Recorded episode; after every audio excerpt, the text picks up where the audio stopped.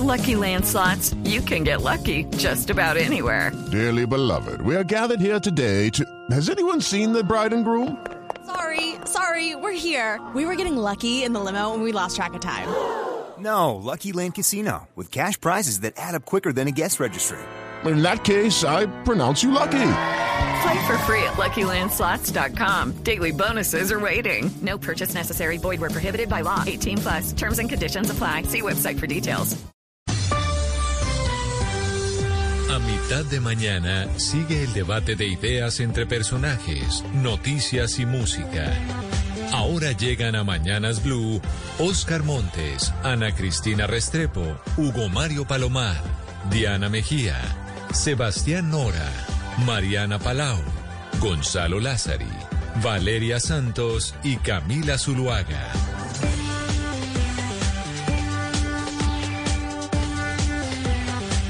Bueno, Camila, el día de hoy es viernes y como usted sabe, yo hago lo que me da la gana con la música aquí, como usted lo ha dicho, ¿no? Jueves y viernes. Y hoy hay muchos, pero muchos estrenos musicales, sobre todo ligados a mm, el país, y digo nuestro, porque yo me siento colombiano, Colombia. Arrancamos con este mm, sencillo que hace Carlos Vives con Camilo. A ver qué le parece. Tú sabes que mi cama es bien buena y ya se congeló tu ladito. Si no vienes para darme besitos, no vuelvas, no vuelvas. Cuidado que la corriente te lleva y ya está muy larga esta espera. Si no vienes a amarme de veras, no vuelvas, no vuelvas. Que a lo mejor no soy yo.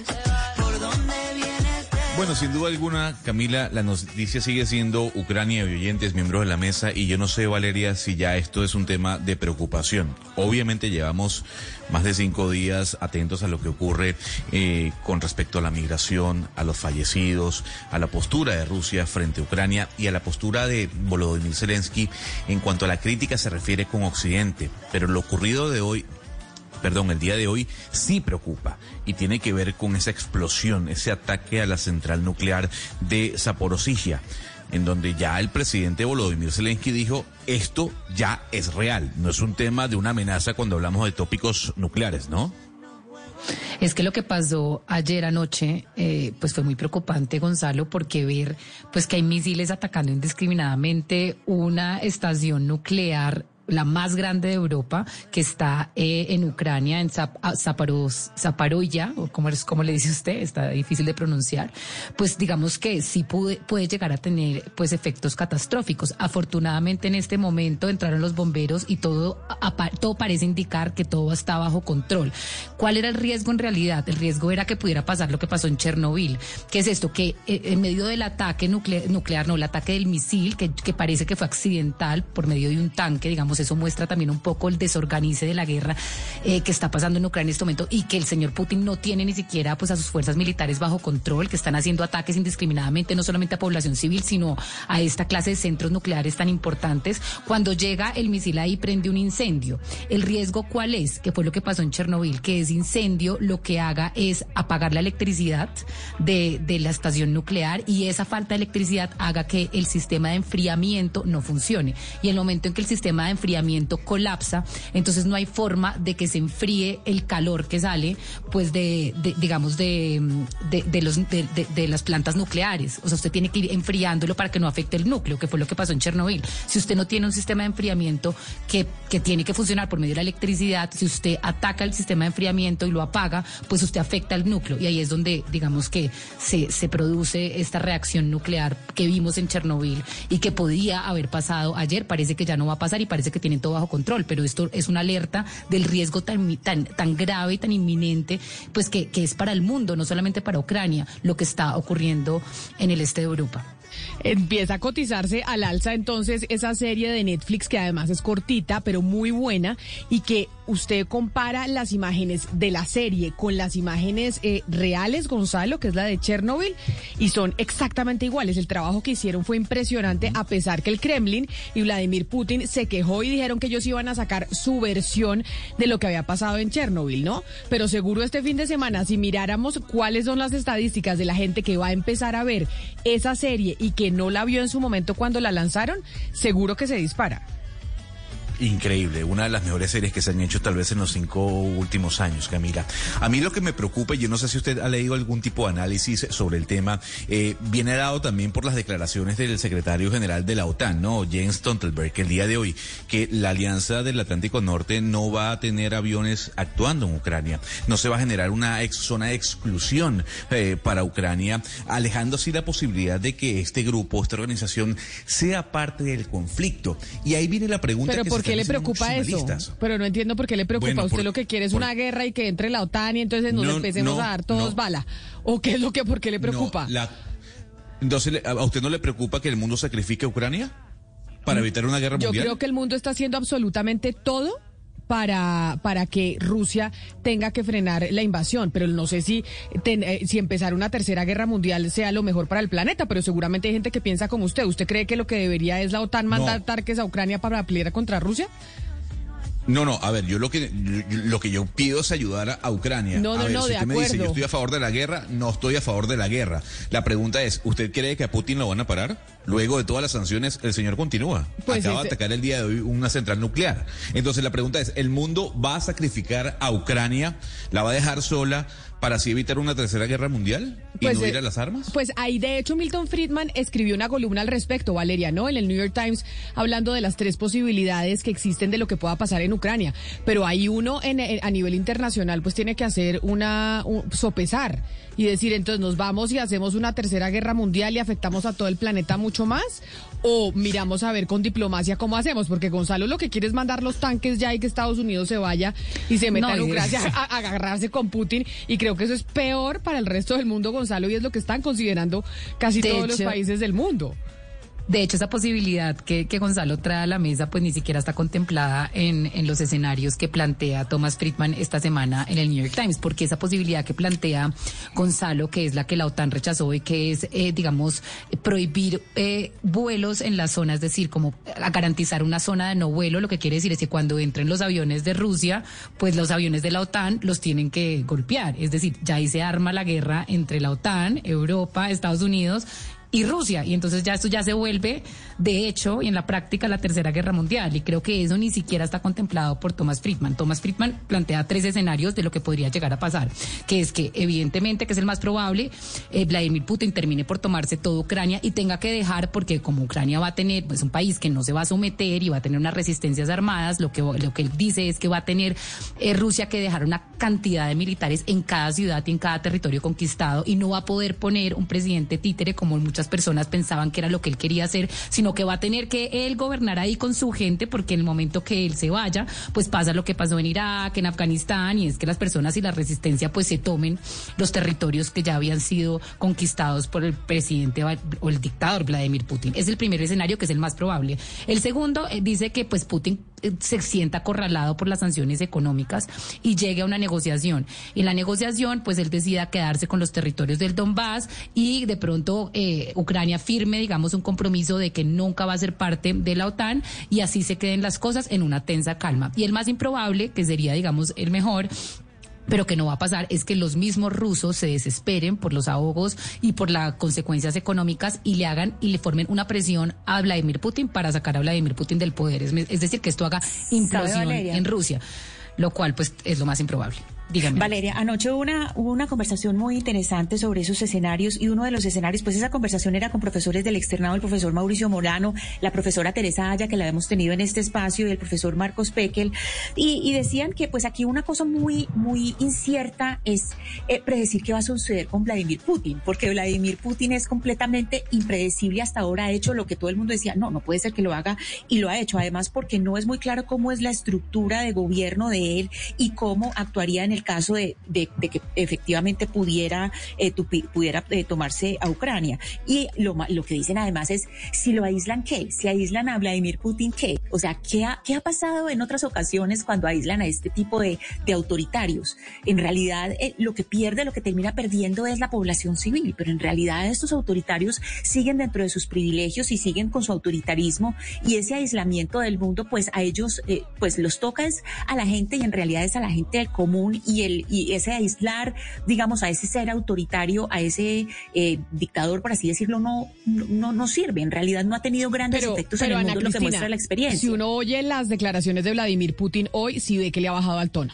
Y uno sí ve que las afectaciones han sido importantes. Y en un país como Rusia, a diferencia, por ejemplo, de Corea del Norte, en donde los millonarios tienen un poder importante o lo tenían, esa presión seguro influye dentro, dentro de Putin. Seguro, porque, pero lo vimos hoy con el, con el, el- el cambio de, de tono. Es que Putin hoy cambió el tono en las Claro. declaraciones que dio. ¿Sabe por qué? Porque están apretando en lo que llaman London Grade, en London Grado, que ya hace mucho tiempo le están diciendo así a Londres porque es el paseadero de todos los mafiosos y todos los ricos rusos. Entonces, claro, desde hace días vienen diciendo, en el momento que les cierren todos los privilegios, los privilegios en London Grade, en London Grado, o en Londres Grado, no, no sé cómo traducirlo, pues ahí es cuando, cuando va a empezar eh, a bajar un poco eh, Putin. Pero hasta ahora, pues lo que han visto los internacionalistas es que es un panorama muy difícil de predecir porque Putin siempre era eh, como en ese panorama del, del bluff, de estoy aquí cañando y en realidad, pues todo lo que ha parecido caña, pues lo ha hecho. Me están diciendo los oyentes que repita el nombre de la serie de la que hablamos para, eh, para el fin de semana. Se llama Chernobyl. Como, pues como la central, o mejor dicho, como se atacó esta central nuclear en Ucrania, pues la gente recuerda Chernobyl, que es como lo más reciente que tuvimos.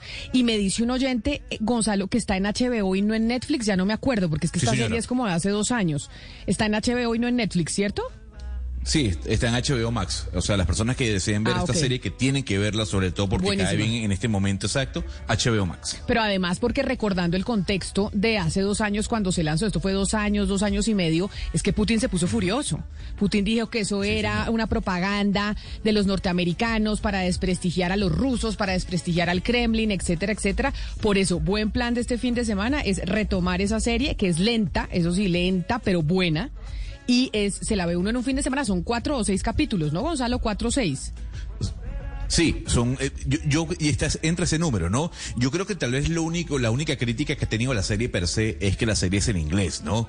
Eh, no utilizan el ruso como idioma en medio de la situación. Tal vez es la única crítica fuerte que tiene la misma, pero la historia, la cinematografía, cómo se cuenta y la música sobre todo es maravillosa. Bueno, pues ahí tenemos 10 de la mañana, 47 minutos, plan para el fin de semana, recomendación de una serie que ya además lleva dos años y medio en las plataformas.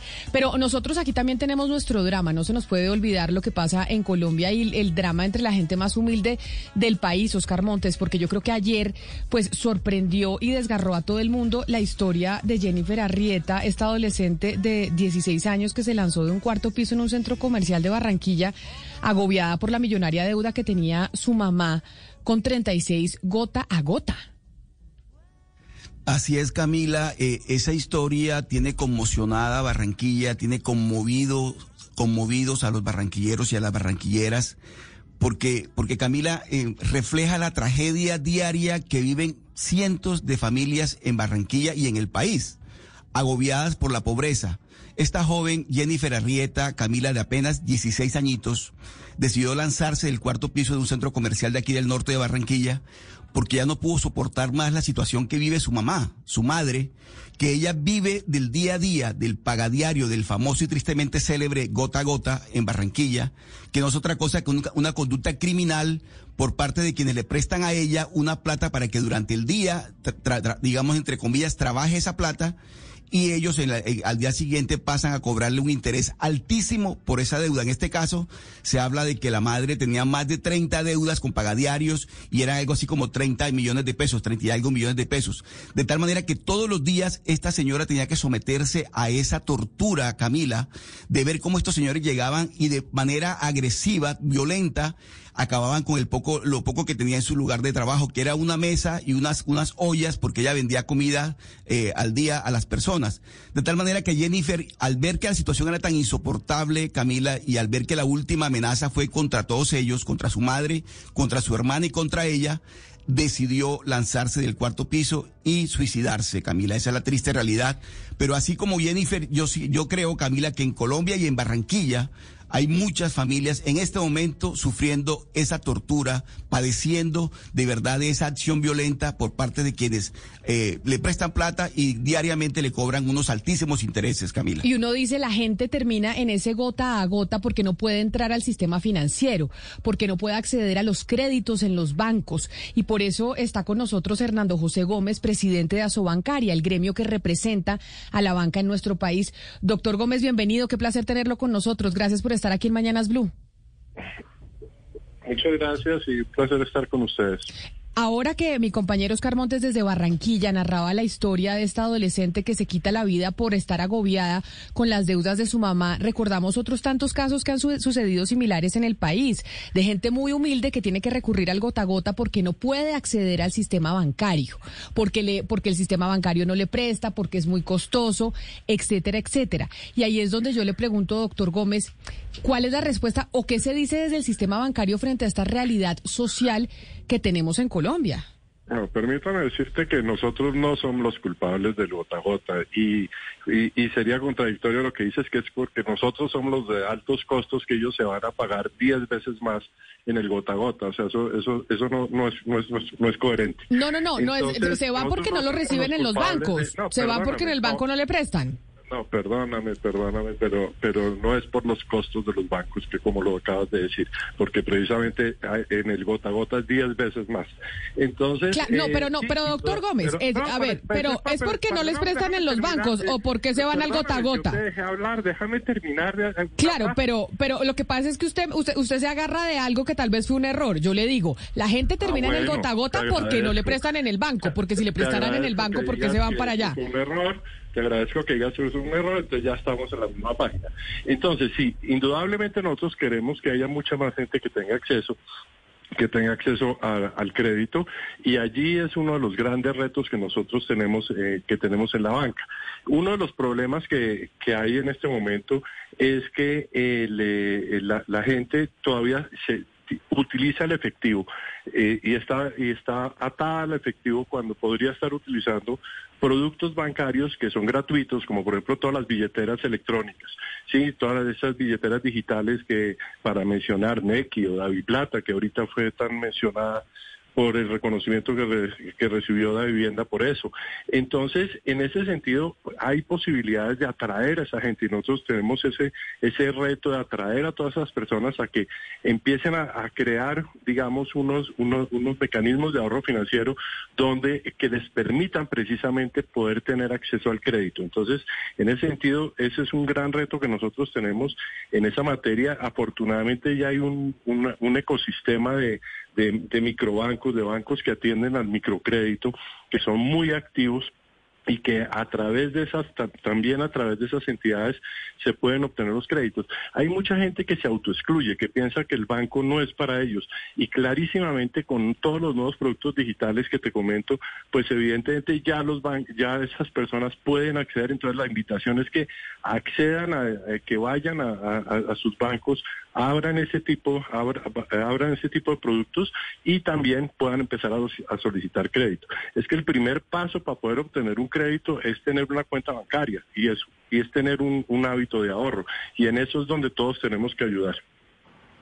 Pero, pero mire, así una persona tenga una cuenta bancaria, pues digamos mínima, con ingresos mínimos, si esta persona pues es de bajo ingreso, tiene una fuente informal de estos ingresos o irregular, eh, pues no tiene, digamos, alguna propiedad para poner como garantía, no tiene un historial crediticio, lo más probable es que un banco diga, yo no le puedo prestar a usted porque yo le presto la plata de los ahorradores y yo no la puedo poner en riesgo y aparte estoy atado pues a la tasa de usura, entonces yo no le puedo prestar a usted.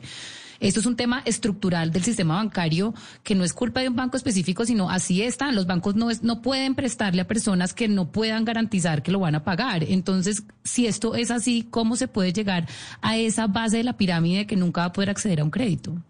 Ese, sí, indudablemente eso es de los grandes retos que, que tenemos y, y, y, que estamos y que estamos gestionando. O sea, obviamente no todo el mundo es sujeto a un crédito, por definición. O sea, si alguien no tiene ingresos, pues no es sujeto a un crédito, eso es sujeto a un subsidio del gobierno, que es diferente, ¿sí? Pero no, pero no va a ser sujeto a un crédito. Entonces, el gran reto que hemos venido trabajando, por ejemplo, el tema de la vivienda es un bonito tema, es donde una alianza público-privada, donde el gobierno pone el subsidio y donde y, y gracias a ese subsidio se logran los cierres financieros y la gente puede acceder a un crédito de vivienda, nos muestra, digamos, cómo puede ser la manera de acercarnos a eso.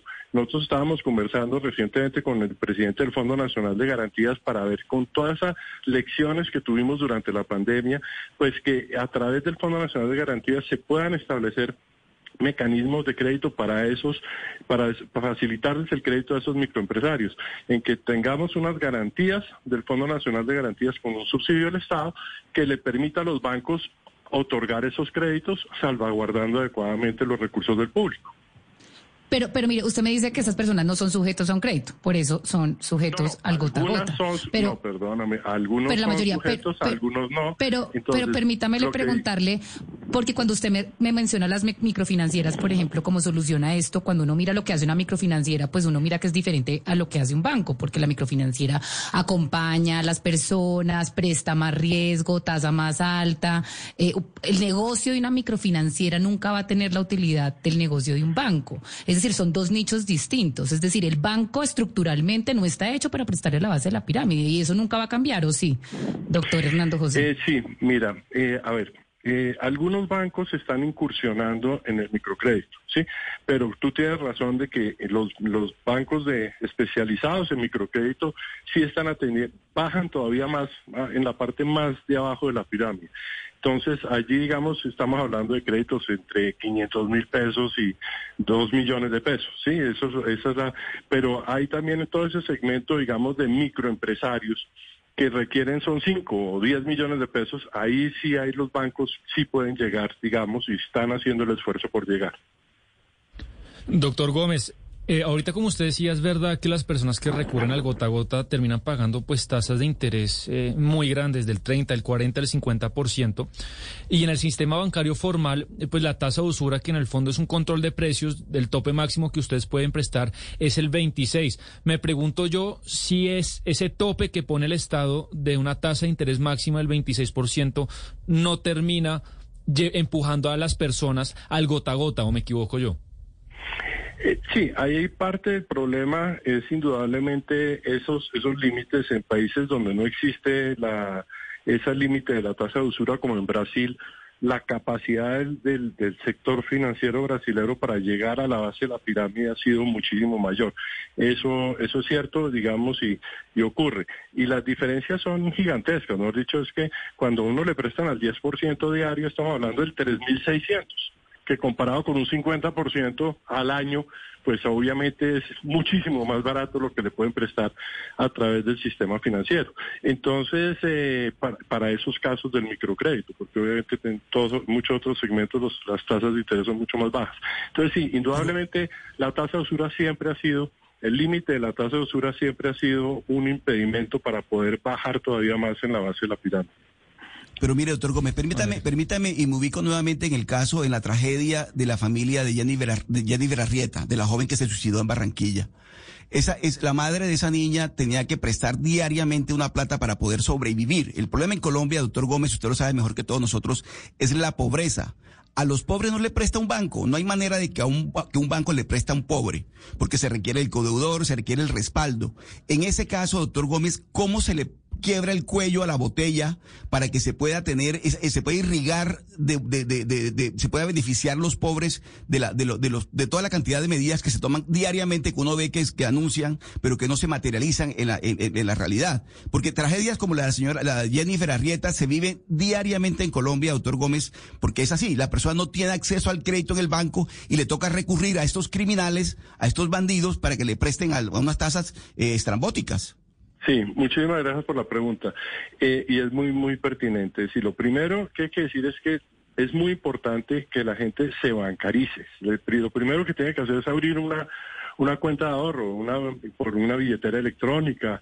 Alguna algo de esa naturaleza es absolutamente clave y eso, digamos, es algo donde tenemos todos que esfor- esforzarnos más en hacer pedagogía para que la gente entienda que en la medida en que tenga una cuenta de ahorro empieza a generar un historial bancario y eso le facilita eventualmente a los bancos, bien sea de los microcréditos o los bancos normales, otorgar crédito. Lo segundo es el tema que mencionaba de las garantías para los microempresarios. O sea, allí una de las cosas que aprendimos durante la pandemia es que cuando se utilizan garantías del Estado del orden del 90% sobre los créditos, se facilita mucho llegar a la base de la pirámide. Recordemos que el Fondo Nacional de Garantías pasó de 5 billones de pesos de garantías a 25 billones, o sea, multiplicó por 5 su capacidad para, y, y eso, y el 98% de esas garantías fueron para las MIPIMES.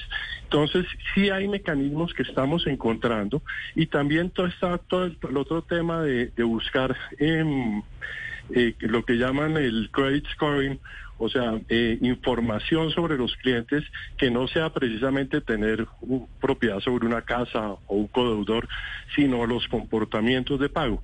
Y en eso los bancos de microcrédito son bastante activos y entienden muy bien esas tecnologías, nuevas tecnologías crediticias que esperamos se, sean adoptadas por todas las entidades. Pero mire, doctor Gómez, usted dice, y con razón, que es importante que la gente se bancarice, y eso es una realidad.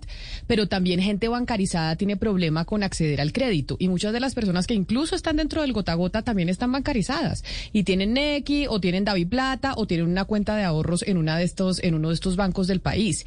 Y no tienen la capacidad de acceder al crédito. Usted dice, en la pandemia aprendimos que cuando hay respaldo del Estado se le puede prestar a las MIPIMES. Pero también tuvimos una cantidad de MIPIMES y de empresas quejándose en estos micrófonos diciendo que por más de que había respaldo del Estado, los bancos no prestaban. Tanto así que los bancos de segundo piso les tocó empezar a prestar directamente. Entonces ahí es donde uno dice, bueno, claro, este es un tema de todos, Estado, ciudadanía, pero también sector bancario. ¿Y cuál es ese aporte que el sector hace a esta realidad social que tiene el país? Porque la empresa privada también tiene que preocuparse por construir país.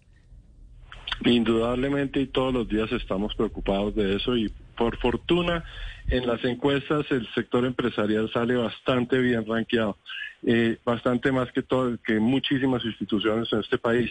Entonces sí, indudablemente eso es parte de lo que de, de lo que de lo que se está haciendo, pero de nuevo quiero repetir, no todo el mundo es sujeto de crédito. Lo que tenemos que buscar es ir bajando, pero hay momentos en que hay ciertas empresas que no son sujetas de crédito, simplemente porque no tienen un proyecto, no tienen un, un, un, negocio que sea viable, un negocio que pueda generar la, el respaldo sobre, sobre un crédito. Lo que tenemos que buscar es, en la medida en que logramos esa alianza público-privada, evidentemente gente que no era sujeta de crédito se empieza a volver sujeta de crédito y eso es lo que estamos trabajando. Sí, no, no todo el mundo es sujeto de crédito, usted tiene razón, doctor Gómez, pero sí existe ya una banca en Colombia que durante hace algún tiempo viene exitosamente eh, aplicando el tema de- del crédito popular y es el Banco W, antes Banco de la Mujer, le presta dinero a, a pequeñas emprendedoras, a, mujeres que tienen pequeños emprendimientos y, y que si pagan bien, pues cada vez van a tener más acceso a ese crédito. ¿Por qué ese modelo que ya funciona en Colombia no se replica por parte de los otros bancos? ¿No es rentable o, o qué es lo que pasa? Ya, no, hay, hay cuatro bancos que y más una cantidad de cooperativas que están replicando ese modelo del Banco de la Mujer. Y entonces está Mi Banco, Banca Mía, para mencionar unos pocos. Entonces allí se está funcionando bien, pero es que los, es que no todos los bancos tienen eso como su nicho, su- como, como su nicho de, de, de- de- negocio. O sea, hay bancos que se dedican al crédito para para, para adquirir automóviles, hay bancos que se especializan en banca de, vivienda, o sea, realmente en Colombia hay tres o cuatro multibancos, no no hay mucho más que eso. Y todos esos multibancos sí están prestándole al microcrédito. Señor Gómez, pero entonces uno oye todo este panorama y uno se pregunta, por ejemplo, en la sobancaria y los bancos qué hacen para formar público, sobre todo en estratos más bajos, qué hacen ustedes para que la gente le deje de tener pavor a los bancos, porque es que lo que vemos, por ejemplo, en etapa electoral es que eso se traduce en populismo antibancario. Es decir, eso hasta es usado electoralmente por la gente, el populismo antibancario. ¿Qué se hace para educar a los públicos, para tener una formación financiera? Sí, ese es uno de los retos que, que estamos enfrentando desde Asobancaria. Tenemos una, una base de educación financiera que ustedes pueden encontrar en nuestra página, que es, eh, ser más, saber más, ser más, y que acaba de ser reconocida por, el, por la Superintendencia Financiera como la certificado como una base de, educación y de pedagogía que cumple con todos los requisitos que demanda el gobierno para esto. Entonces, allí estamos, a- y eso es de uso gratuito, de acceso totalmente gratuito para todo el mundo. Y por otra parte, los bancos también individualmente están armando eh, pues, mecanismos, digamos, de, de educación financiera para para todos los clientes que y potenciales clientes que se les acercan. Entonces, es, indudablemente esto hay que masificarlo muchísimo más y, ahí es donde tenemos que lograr de nuevo una alianza con el gobierno y para ese y con ese propósito eh, acabamos de crear un programa que se llama Nueva Pangea. Ese programa de Nueva Pangea eh, con el Ministerio de Educación nos está permitiendo llevar em, llevar educación financiera a los muchachos de grados 9, de noveno, décimo y once. Ya empezamos los pilotos el año pasado en 30 colegios. Este año esperamos llegar a 100 colegios y ojalá pues estamos en capacidad de masificarlo a todos los colegios del país. Pero, pero mire, doctor Hernando José, usted decía ahorita que la mayoría de los colombianos aprueba al sector privado y, eso digamos que hay que aplaudirlo. Sin embargo, yo creo que eso no se traduce necesariamente con la aceptación que haya alrededor de los bancos, del sistema bancario colombiano, el sistema financiero en general. Y se lo pregunto porque en este momento pues estamos en una campaña política y a mí, no, a mí me parece curioso que uno de los favoritos de la derecha colombiana como candidato a la presidencia, el señor David Barguil, haya hecho una carrera política y una campaña política alrededor del desprestigio a los bancos. ¿Eso a ustedes como sistema eh, o como gremio no les, no les genera alguna clase de reflexión? ¿Qué es lo que pasa con la percepción que puede llegar a tener tanto la derecha como la izquierda colombiana alrededor de la gestión de los bancos en Colombia? Indudablemente, y ahí uno tiene que ser eh, también autocrítico y, y en ese sentido, pues todos los días tenemos que estar progresando en temas, por ejemplo, temas tan sencillos como el servicio al cliente. Algunos bancos lo tienen muy bueno, otros lo tienen menos bueno y todos nos tenemos que estar esforzando por mejorarlos. En una encuesta que hicimos para amplia con el Centro Nacional de Consultoría, nos decía, mire, la gente qué espera de su banco, la gente espera de su banco que lo traten bien, número uno, y segundo, que le cobren lo razonable por la oferta de valor que le están ofreciendo. Entonces, esas son dos cosas que, realmente eh, todos los días tenemos que mejorar. Obviamente reconocemos que algunos, en, en algunas situaciones, los- algunos servicios, servicios se pueden mejorar dramáticamente y en eso precisamente es un ejercicio que liderado por Asobancaria y con los bancos estamos trabajando en este momento.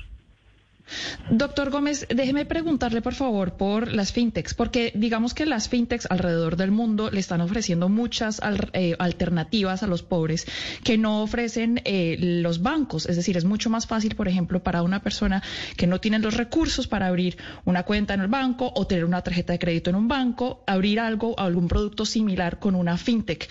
¿Qué tan amenazados se sienten ustedes por estas, eh, estos emprendimientos financieros, por llamarlo de alguna manera? Porque Colombia tiene un sector de fintech, no es nada despreciable. Sí, indudablemente las fintechs son, son- están, hemos dicho, esa es una, esa es una competencia bienvenida. Yo creo que la, la gran la, la gran ventaja de tener competencia es que obliga a que los que en este momento controlan el mercado se pellizquen, indudablemente, y eso nos obliga a, a incorporar nuevos productos, nuevas tecnologías, etcétera. Entonces, en este momento, digamos que eh, las fintechs se han vuelto más complementarias a los bancos que eh, que competencia, porque ofrecen productos que finalmente son comprados y son incorporados en los bancos. Entonces, creo que en ese sentido es súper bienvenida la entrada a las fintech. En su gran mayoría de las veces son complementarias y no sustitutas de los bancos. Y en los casos que son sustitutas, pues nos ayudan a ser más eficientes y a mejorar nuestra promesa de valor. Pero y entonces, doctor Gómez, para cerrar y ya eh, habiendo tocado varios temas referente al- a los bancos y a la relación que puede haber o no con este drama que vive mucha gente humilde en Colombia con el gota gota porque no puede acceder a los préstamos en el sistema financiero en donde pues no lo matan a uno por no pagar prácticamente, que es lo que pasa con, eh, con el gota gota en muchas partes del país. Cada vez que se tiene una situación como estas, Usted dice, vamos a hacer más pedagogía, eso es lo que tenemos que hacer, que la gente se bancarice, pero ¿hay algún otro proyecto adicional que desde el sector bancario, a su bancaria que los agrupa a todos, estén trabajando para precisamente poder manejar el tema del gota a gota o no? ¿O ustedes dicen, eso no es responsabilidad nuestra, nada, eso, eso no es con nosotros? No, indudablemente eso es- en parte sí es con nosotros, no es solamente con nosotros, pero sí somos un actor relevante. Y por eso me estaba mencionando lo que estamos conversando con el Fondo Nacional de Garantías, precisamente para extender en el tiempo este esquema de garantías que se usó durante la emergencia de la pandemia, para que muchos microempresarios puedan acceder al crédito gracias a esas garantías y a- gracias a, a- nuevos a nuevos esquemas de credit scoring que les permitan a estos microempresarios acceder al crédito.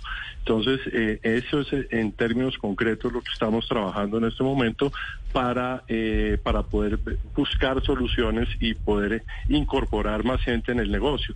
Es que recuerden que el negocio de los bancos es prestar. O sea, nosotros, eh, mientras más eh, público podamos, le podamos prestar, pues súper bienvenido. Pero también tenemos una gran responsabilidad con todos los ahorradores colombianos. Entonces tenemos que garantizar que los, la originación de crédito se da de manera adecuada y permite recuperar la gran mayoría de la cartera que coloquemos. Pues es el eh, director de Asobancaria, el doctor Hernando José Gómez. Mil gracias, señor Gómez, por haber estado con nosotros, por haber hablado desde el sector bancario frente a esta realidad social que ayer nos volvió a golpear en la cara por cuenta de lo que pasó con esta niña de 16 años en, en Barranquilla. Feliz día para usted. Muchas gracias. 11 de la mañana, 10 minutos. Y sí, es un drama que además habíamos hablado, pues Oscar nos cuenta lo de Barranquilla, pero en Cali hace algunos años también habíamos hablado de un drama muy similar, ¿no, Hugo Mario? Es que este es un drama que vive la gente humilde, que recordemos en Colombia es por, por, pues más o menos el 40% de la población, porque no puede acceder al crédito. Entonces eh, recurren al gota a gota eh, ante la desesperación para poder comprar la sopa, los ingredientes y poder vender un negocio y eh, venderla en su negocio y así sostener a su familia. Este es un drama, Camila, que se repite todos los días en todos los barrios de las ciudades y los municipios de este país. La imposibilidad de muchas personas de acceder al crédito en un banco, pues los, los lleva a buscar a estas personas eh, que prestan eh, dinero eh, con intereses que están entre el 10, el 30, bueno, incluso hasta el 40% en algunas regiones de Colombia. Y estas bandas, Camila, hay que decirlo, la mayoría de ellas dedicadas al pagadiario o el gota a gota, lo que están haciendo también es lavando activos, es decir, ponen a circular el dinero eh, que dejan las utilidades del tráfico de estupefacientes o el microtráfico que llaman también para que pues obviamente la, mire, la gente tenga acceso a estos créditos usureros y así ellos pueden lavar activos. Hugo Mario, pero a mí me da pena con el doctor Gómez, pero realmente si uno se encuentra, uno ya encontrarse con unos bancos, yo no digo que menos indolentes, pero sí más realistas, porque el banco, pues encontrar banco que no sea indolente es como complicado, pero digo que sea más realista de la situación que está viviendo el país, con esta pobreza extrema por cuenta de todo, pero además porque se agravó con la pandemia yo sí creo que el banco podría encontrar más clientes, porque ellos, ellos, el doctor Gómez habla con razón del negocio y habla de los clientes. Entonces yo le digo, el negocio puede mejorar y puede mejorar los clientes, pero tienen que ser menos indolentes, Camila, mucho menos indolentes. Es que estas tragedias que vivió la familia Jennifer Arrieta por cuenta de, la, de su suicidio, se vive a diario en Colombia ¿Cómo es posible Yo no creo que sea- una... No, adelante, Sí. Valeria. Que lo interrumpí. No, que yo no creo que sea No, un tema de indolencia. Es decir, yo creo que es un tema de que el sistema financiero y el sistema bancario no, no puede simplemente prestarle a la base de la pirámide porque no tiene garantía de cómo va a pagar. Es decir, el, el- los bancos no están hechos para eso porque prestan con nuestra plata, prestan con la plata de los ahorradores. Entonces, ellos tienen que poder garantizar que esas personas le van a poder pagar. Y si usted no tiene, pues, Pero mire, garantías que- de pago, usted no tiene un colateral para poner como garantía, usted como banco, así usted quiera prestar, no puede prestar. Por eso es que las la- microfinancieras tienen un modelo, un segundo modelo de negocio completamente distinto al de los bancos, unos márgenes de utilidad diferentes, un nicho de negocio, unas personas que hacen un acompañamiento distinto, unos riesgos más altos. Es decir, yo creo que es que, que es que el banco como tal no está hecho para prestarle a la base de la pirámide. Entonces Pero hay que mire, buscar Valeria, otras soluciones por medio del Estado. Valeria, durante la pandemia el Estado se volvió codeudor. El Estado, el Estado dijo yo respaldo, yo respaldo. Y lo hizo, fue- lo contó eso el fue- eso fue lo que- Pero eso es una voluntad del Estado. Eso fue no lo que eso fue lo que dijo Hernando José, pero a pesar de que el Estado fue codeudor en muchas oportunidades no prestaron los bancos. Y Valeria, obvio que el banco no le puede prestar a alguien que no pueda pagar, porque finalmente ellos son un negocio privado y no se trata entonces usted que le va a poner una pistola en la cabeza a un privado para que haga lo que lo que uno quiere, pero si hay una responsabilidad social de las empresas y sobre todo en esta transformación que estamos viviendo en este momento en el país, sería importante eso, que también hagan una autocrítica, porque cuando hemos visto que el desempleo aumenta, cuando hemos visto que tenemos una situación de desempleo endémica y que no se corre y no hay una correlación con el crecimiento económico es porque vemos y lo hemos comentado mucho que muchas veces el crecimiento económico viene ligado a la banca que genera muy pocos empleos.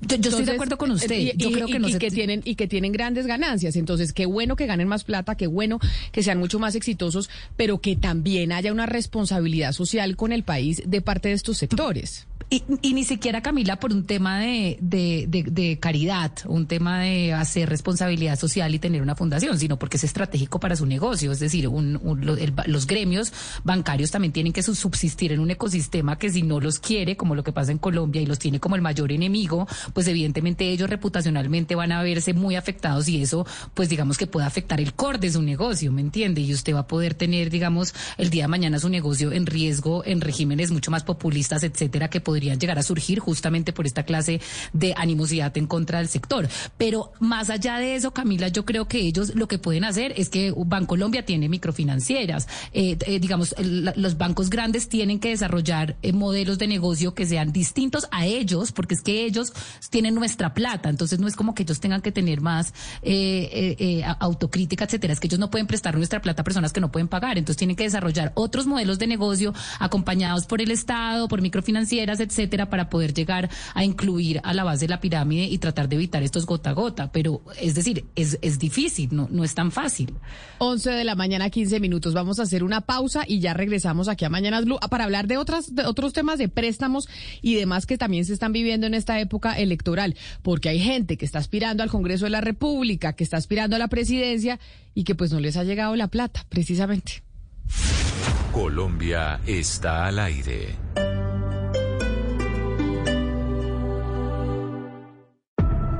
Colombia sabe quiénes son, pero no los conoce. En Mañanas Blue, cada viernes hablaremos con los seres humanos que quieren llegar a la Casa de Nariño. Que quieren llegar a la Casa de Nariño. Sus vidas, sus miedos, sus luchas.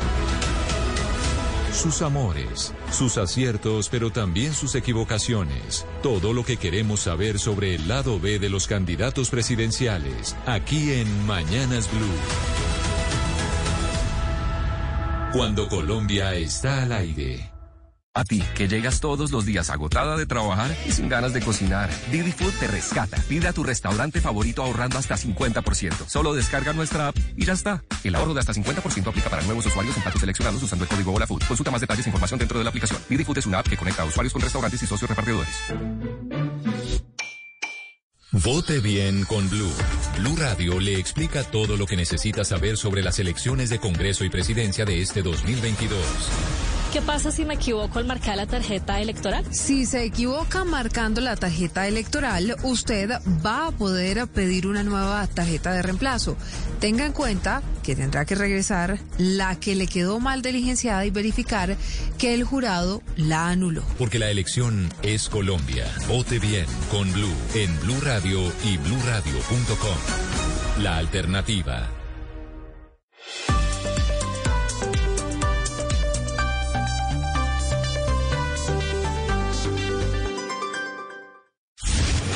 Colombia está al aire.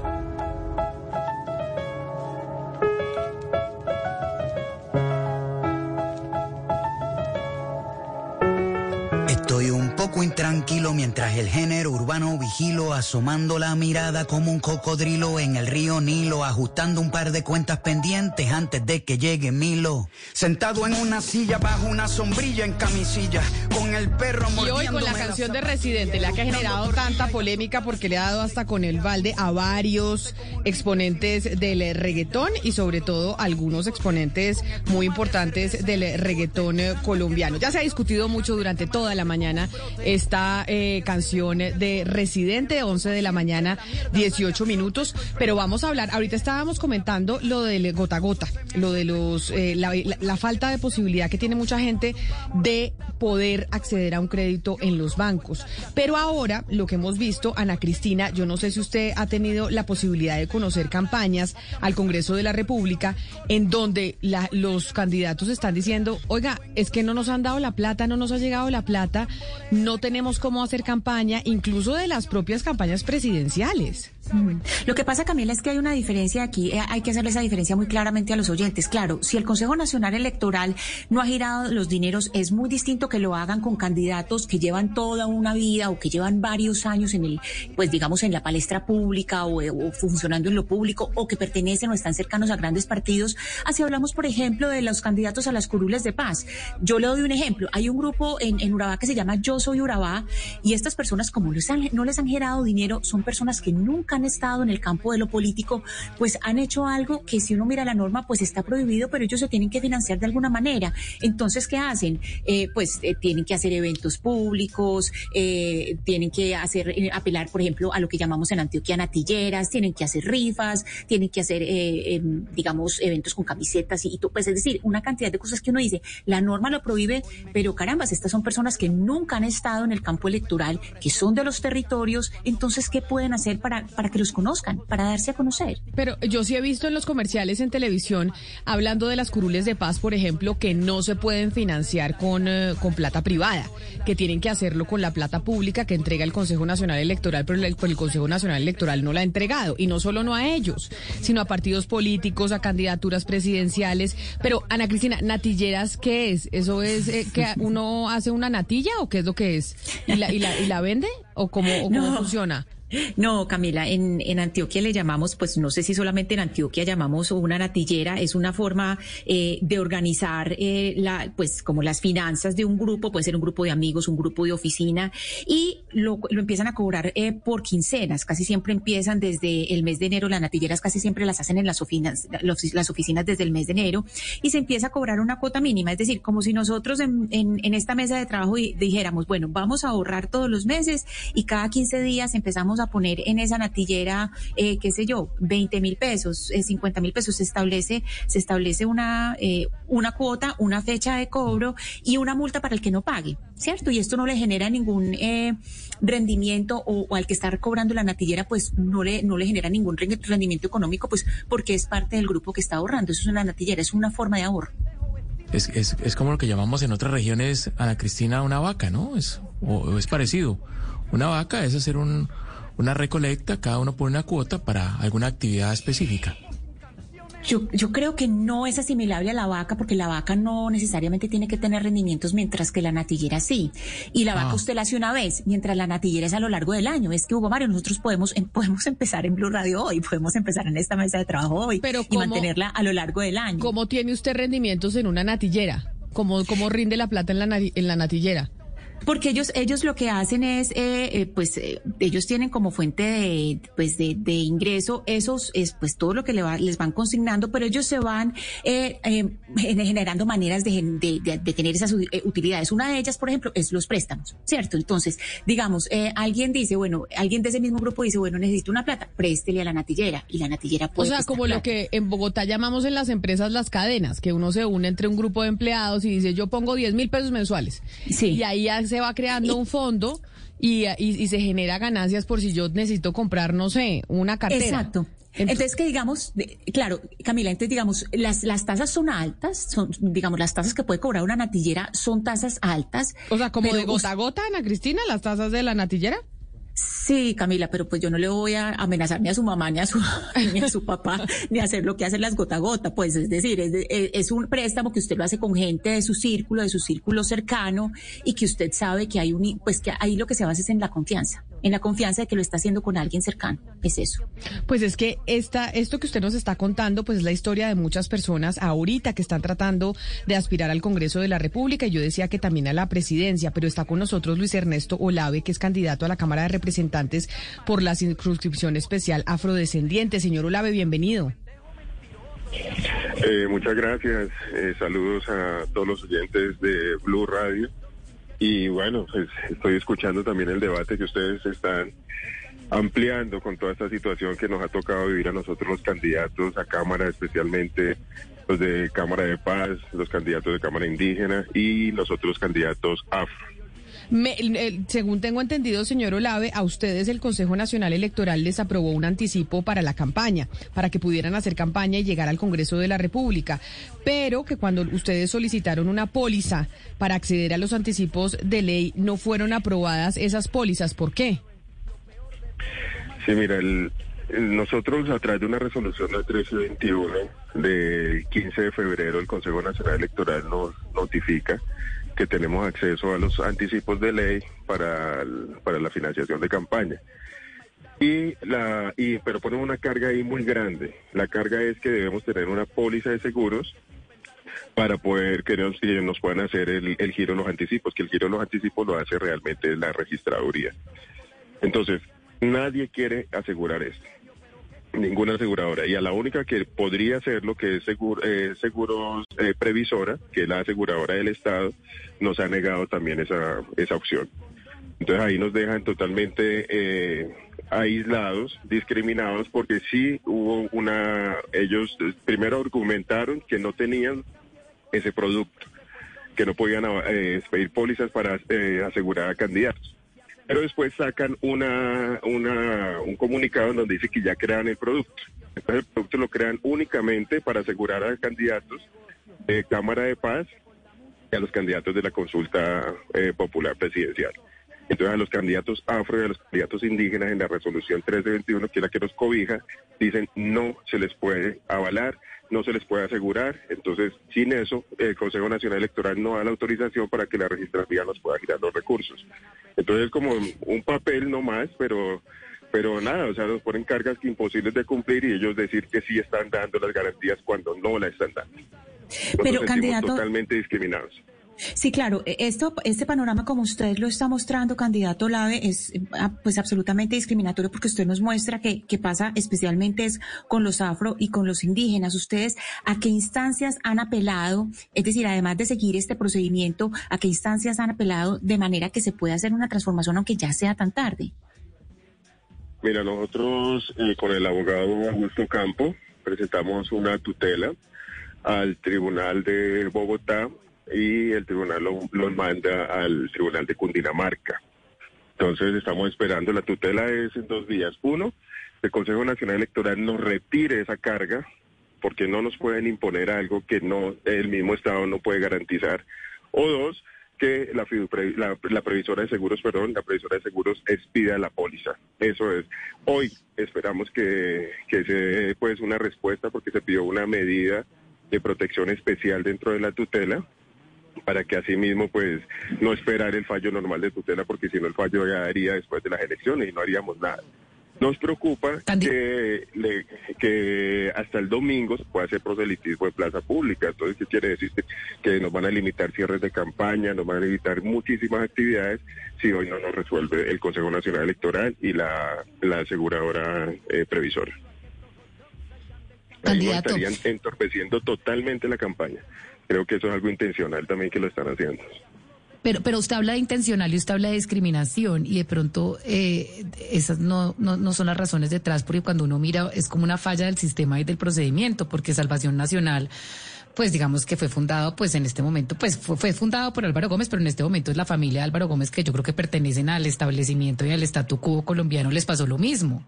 ¿No será más bien que eso es un tema de cómo está diseñado el mecanismo en donde pues depende al final de una aseguradora que pueda llegar también a gestionar la capacidad de, de pago de ustedes o de repago, etcétera? Es decir, ¿no será más bien una falla del sistema como tal?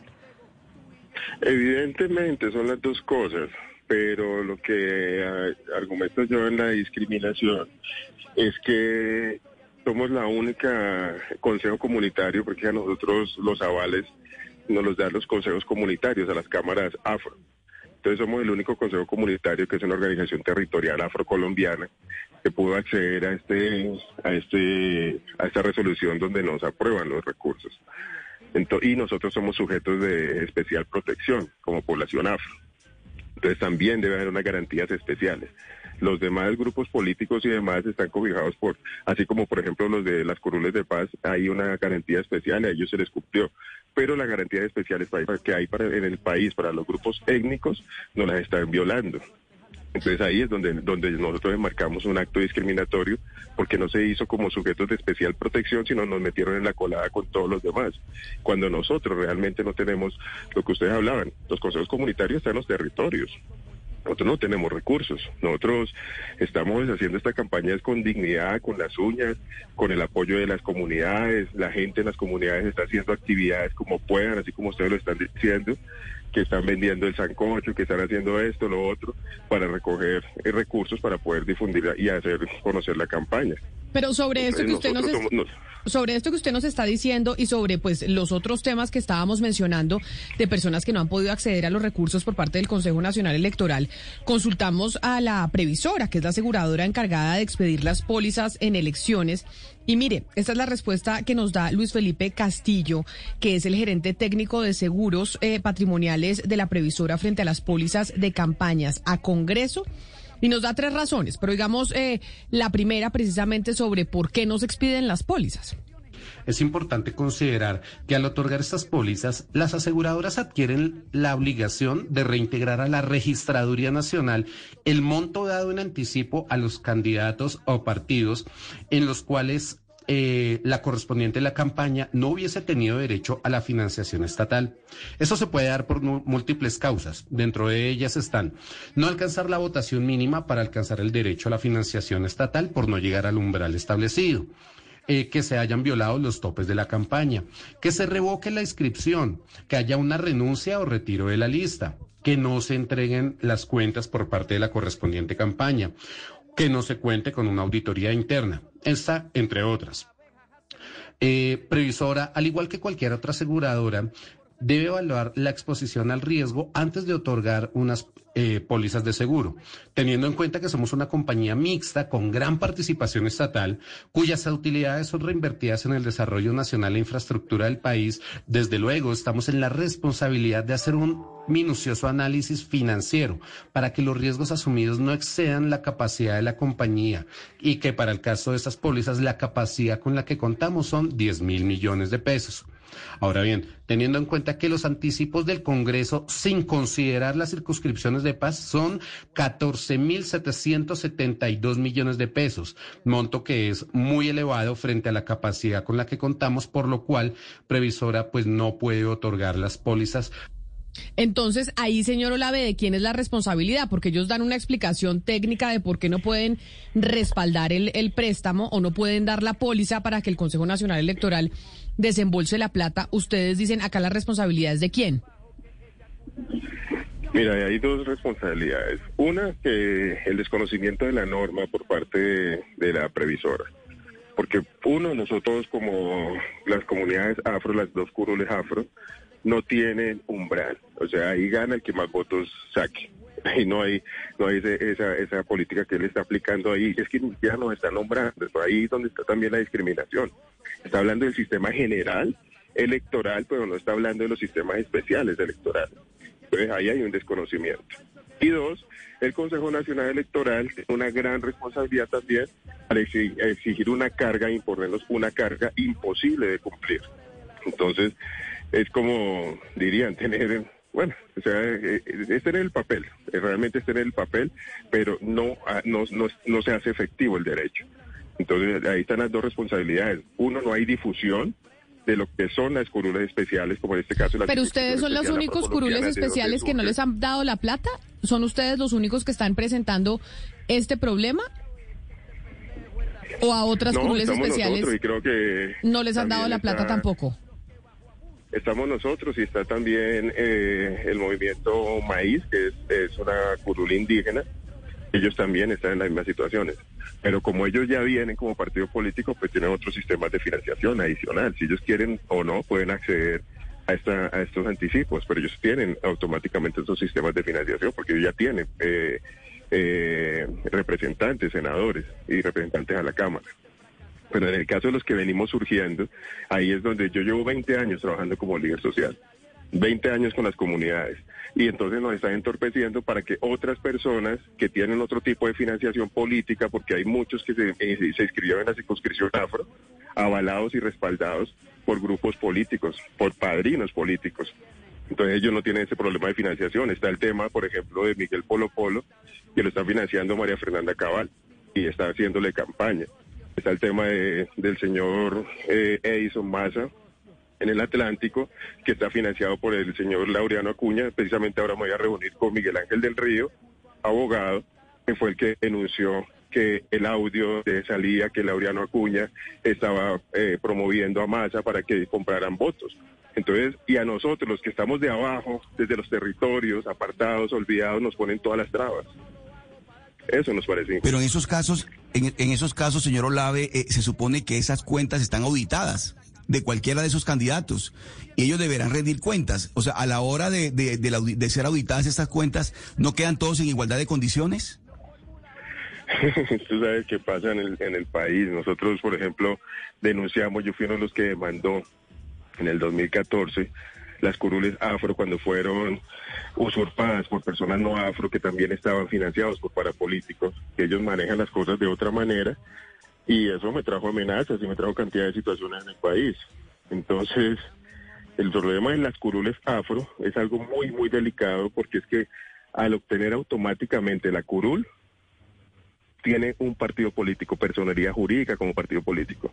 O sea, si sacas 10 mil votos, tienes personería jurídica como partido político para avalar en las, en las circunscripciones territoriales del próximo año, del año 2023, alcaldías, gobernaciones, consejos, asambleas, todo.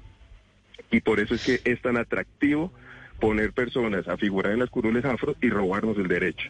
Porque la gente quiere tener un partido político. Colombia humana 8 millones de votos y se demoraron tres años en, en pleito jurídico para que les dieran un, un partido político. Por aquí con 10 mil, 15 mil, 20 mil votos. El que más votos saque tiene la curul y tiene el partido político. Eso es lo que, lo que está aquí en juego. Claro. Eh, señor Olave, ¿cómo los perjudica a ustedes no tener este, este anticipo que teni- tenían previsto recibir? ¿Para qué lo iban a utilizar? ¿Para qué lo necesitan específicamente?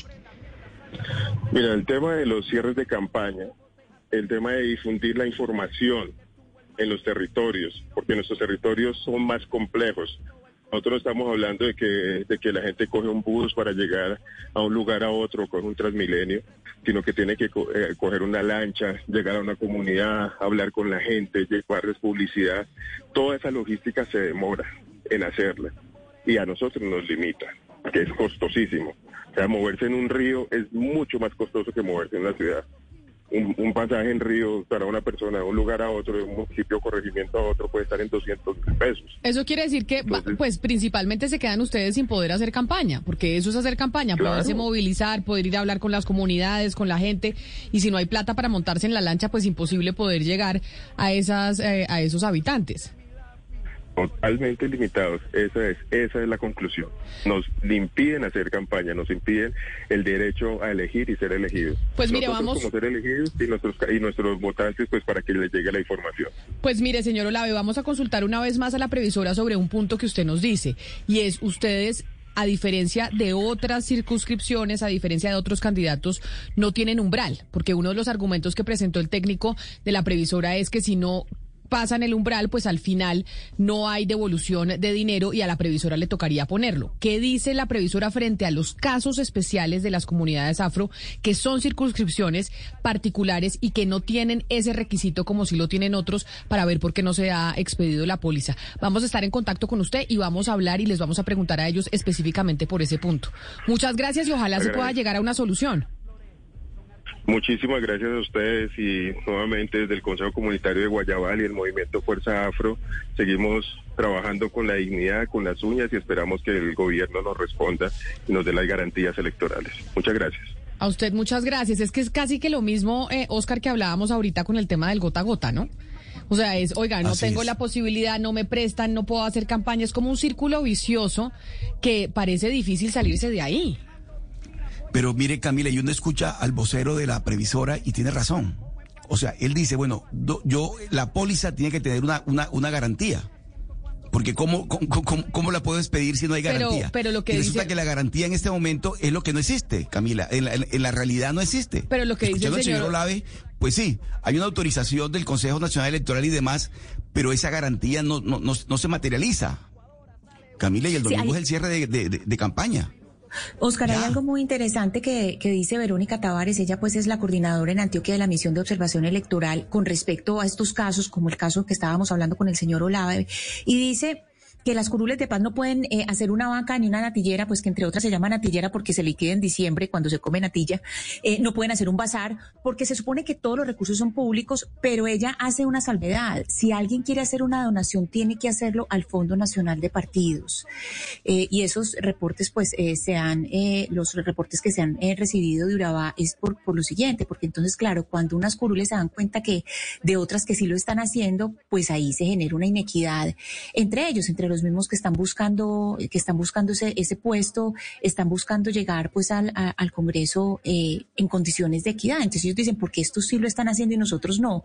Entonces es una competencia que se genera hacia adentro, que eh, es decir, lo que se está buscando es más participación política, pero estas demoras y esto que está sucediendo lo que genera es que haya desencuentros entre los mismos que están buscando y que han sido relegados políticamente, históricamente, y que entre ellos mismos haya desencuentros. Es algo muy desafortunado que esté pasando esto. Pues sí, porque además se limita también pues el derecho de unas No, personas que no tienen recursos económicos pero quieren llegar al Congreso. Entonces parece que entonces, si usted no tiene los recursos económicos, no tiene el respaldo, no puede hacer campaña y es ese círculo vicioso que no deja que esa gente menos favorecida pues pueda surgir incluso en estos en estas áreas como lo es eh, la política. 11 de la mañana 39 minutos. Vamos a hacer nuevamente una pausa y cuando regresemos les tengo lo que le dijo el eh, líder ruso Vladimir Putin al eh, canciller alemán el señor Olaf Scholz, que parece de Ripley, de verdad. Ahorita les digo exactamente qué fue lo que le mencionó el señor Vladimir Putin al canciller Olaf Scholz y uno dice, de verdad estamos viviendo en un mundo en donde cada cual vive su realidad. Colombia está al aire. María Desamparada sigue luchando contra los secretos de Victoria y Bernarda. Un encuentro pondrá a prueba el amor y la acercará a la verdad. Olvidar el pasado salvará su corazón. Triunfo del amor. Lunes a viernes después de día a día por Caracol Televisión. Tú nos ves. Caracol TV. Historias inspiradoras desde los territorios. Hoy desde el municipio de Popayán. Las barberías se han convertido en un negocio rentable y de moda. Johnny Javier Ramos Rodríguez, más conocido como Johnny Big, lleva más de 15 años dedicándose a esta labor. Johnny Big, de 32 años, también es cantante y compositor de música del Pacífico. Es uno de los barberos más conocidos de Popayán. Con su negocio Black Style, se ha convertido en un referente local en esta Porque es profesión. que ya no somos solamente los afros, ahora hay blancos, negros, indios, mestizos queriendo aprender la barbería. Escúchala completa hoy en Meridiano Blue. ¿Existe un manual para ser un buen padre? Te prohíbo que continúes haciendo cosas malas. Tú me tienes que cuidar. Para venir, OIQ será la mejor maestra. Kisin, un amor que todo lo puede. Lunes a viernes 3 y 30 de la tarde después de Noticias Caracol del Mediodía por Caracol Televisión. Tú nos ves, Caracol TV. En Caracol Sport, el ciclismo se vive con altura. Llega la París-Niza con un cartel de lujo. Nairo Quintana, Primo Roglic, Baufanert y los hermanos Yates. Etapa 1. Este domingo desde las 9 y 10 de la mañana. Presenta Caracol Sport. Colombia está al aire. No puedo negar que te extraño, pero me valoro primero.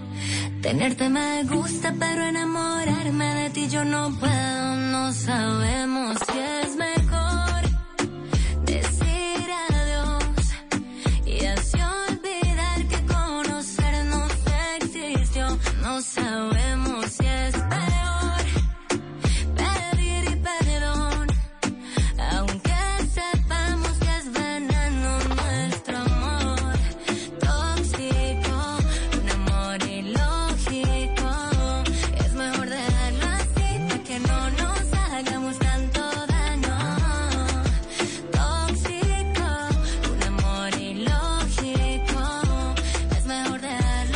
Camila, ya que usted habla de la relación entre Vladimir Putin y Olaf Scholz, que es una relación, dirían algunos, tóxico, pues el día de hoy Gracie lanza una canción, estreno, que suena en Mañanas Blue cuando Colombia está al aire, bajo el mismo nombre, Tóxico.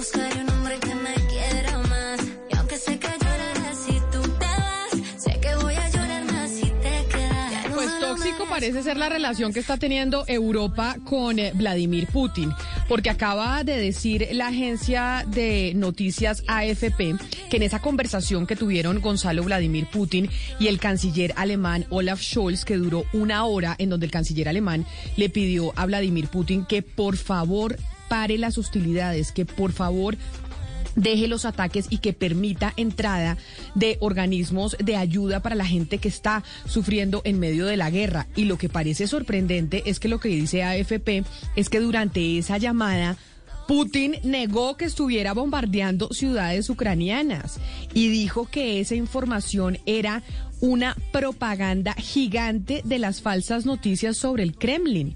Y ahí es donde uno dice, bueno, entonces estamos, eh, Mariana, en dos realidades distintas. Según lo que dice AFP, que Putin le respondió a Olaf Scholz diciendo, no, nosotros no estamos bombardeando eh, ciudades ucranianas. Esto es parte de la gran propaganda y de las falsas noticias que se están generando sobre el Kremlin.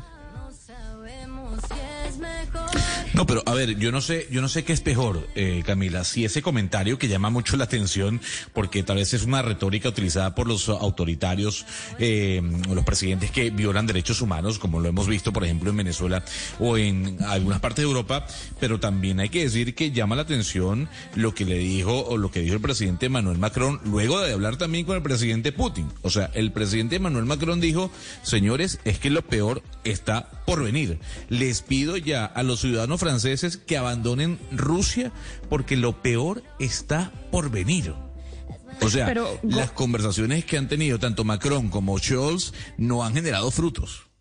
No, no han generado frutos. Pero lo que a mí me parece interesante de todo esto es que el señor Putin de alguna u otra manera trata de justificar esta invasión a Ucrania dentro de un contexto en el que podría aplicar una ley internacional. Es que a mí me da la impresión cuando él habla que habla como si fuera un abogado experto o por lo menos intentando ser un abogado experto en eh, derecho internacional. Por ejemplo, cuando él dice que hay genocidio en Ucrania, eso podría, según algunas interpretaciones, pe- a justificar esa invasión. Él- es más, Claro, porque él dice, él dice estoy- que de parte de Ucrania hay un genocidio hacia ciudadanos rusos y por eso dice Él- estamos llegando a salvar a los rusos que están en territorio ucraniano que los vienen eh, exterminando desde hace mucho tiempo. Esa es su justificación. Exactamente. Pero Mariana, llegar a decir que no ha habido bombardeos en ciudades ucranianas y que eso hace parte Pues de la que- propaganda y de las falsas noticias alrededor del Kremlin, yo sí dije, bueno, eso sí ya es la locura absoluta. No, total. Además es que, porque es, a ver, todos los videos que tenemos que salen desde Ucrania, pues dicen lo contrario, es decir, niegan por completo lo que está diciendo el señor Putin. Pero mi punto también es que él, al negar eso, también tiene el derecho internacional en mente, porque sabe de alguna u otra manera que lo que está haciendo, esta manera indiscriminada de bombardear a las urbes ucranianas, es una violación de la ley internacional. Entonces, al negarlo, él de alguna u otra manera está reconociendo que pueden tener consecuencias estas, estos actos. Y es ahí, por ejemplo, donde se caen los argumentos de que el derecho internacional no, no eh, cabe para nada, que no sirve para nada, que la ONU no sirve para nada. No, de alguna u otra manera, el señor Putin, a mi parecer, lo tiene presente cuando dice que niega que se estén llevando a cabo bombardeos, cuando dice que hay genocidio por parte del gobierno ucraniano y cuando justifica o trato de justificar de estas distintas maneras esta invasión militar que está teniendo, que está llevando a cabo en Ucrania. Y sobre el tema de la propaganda y las falsas noticias, además es que ya anunció, ¿no? Que de Rusia se va la BBC, se va la Dolce Welle de, de Alemania y se van otros medios de comunicación. Es decir, Rusia también está expulsando está diciendo no dejamos que medios de comunicación europeos estén transmitiendo desde nuestro territorio.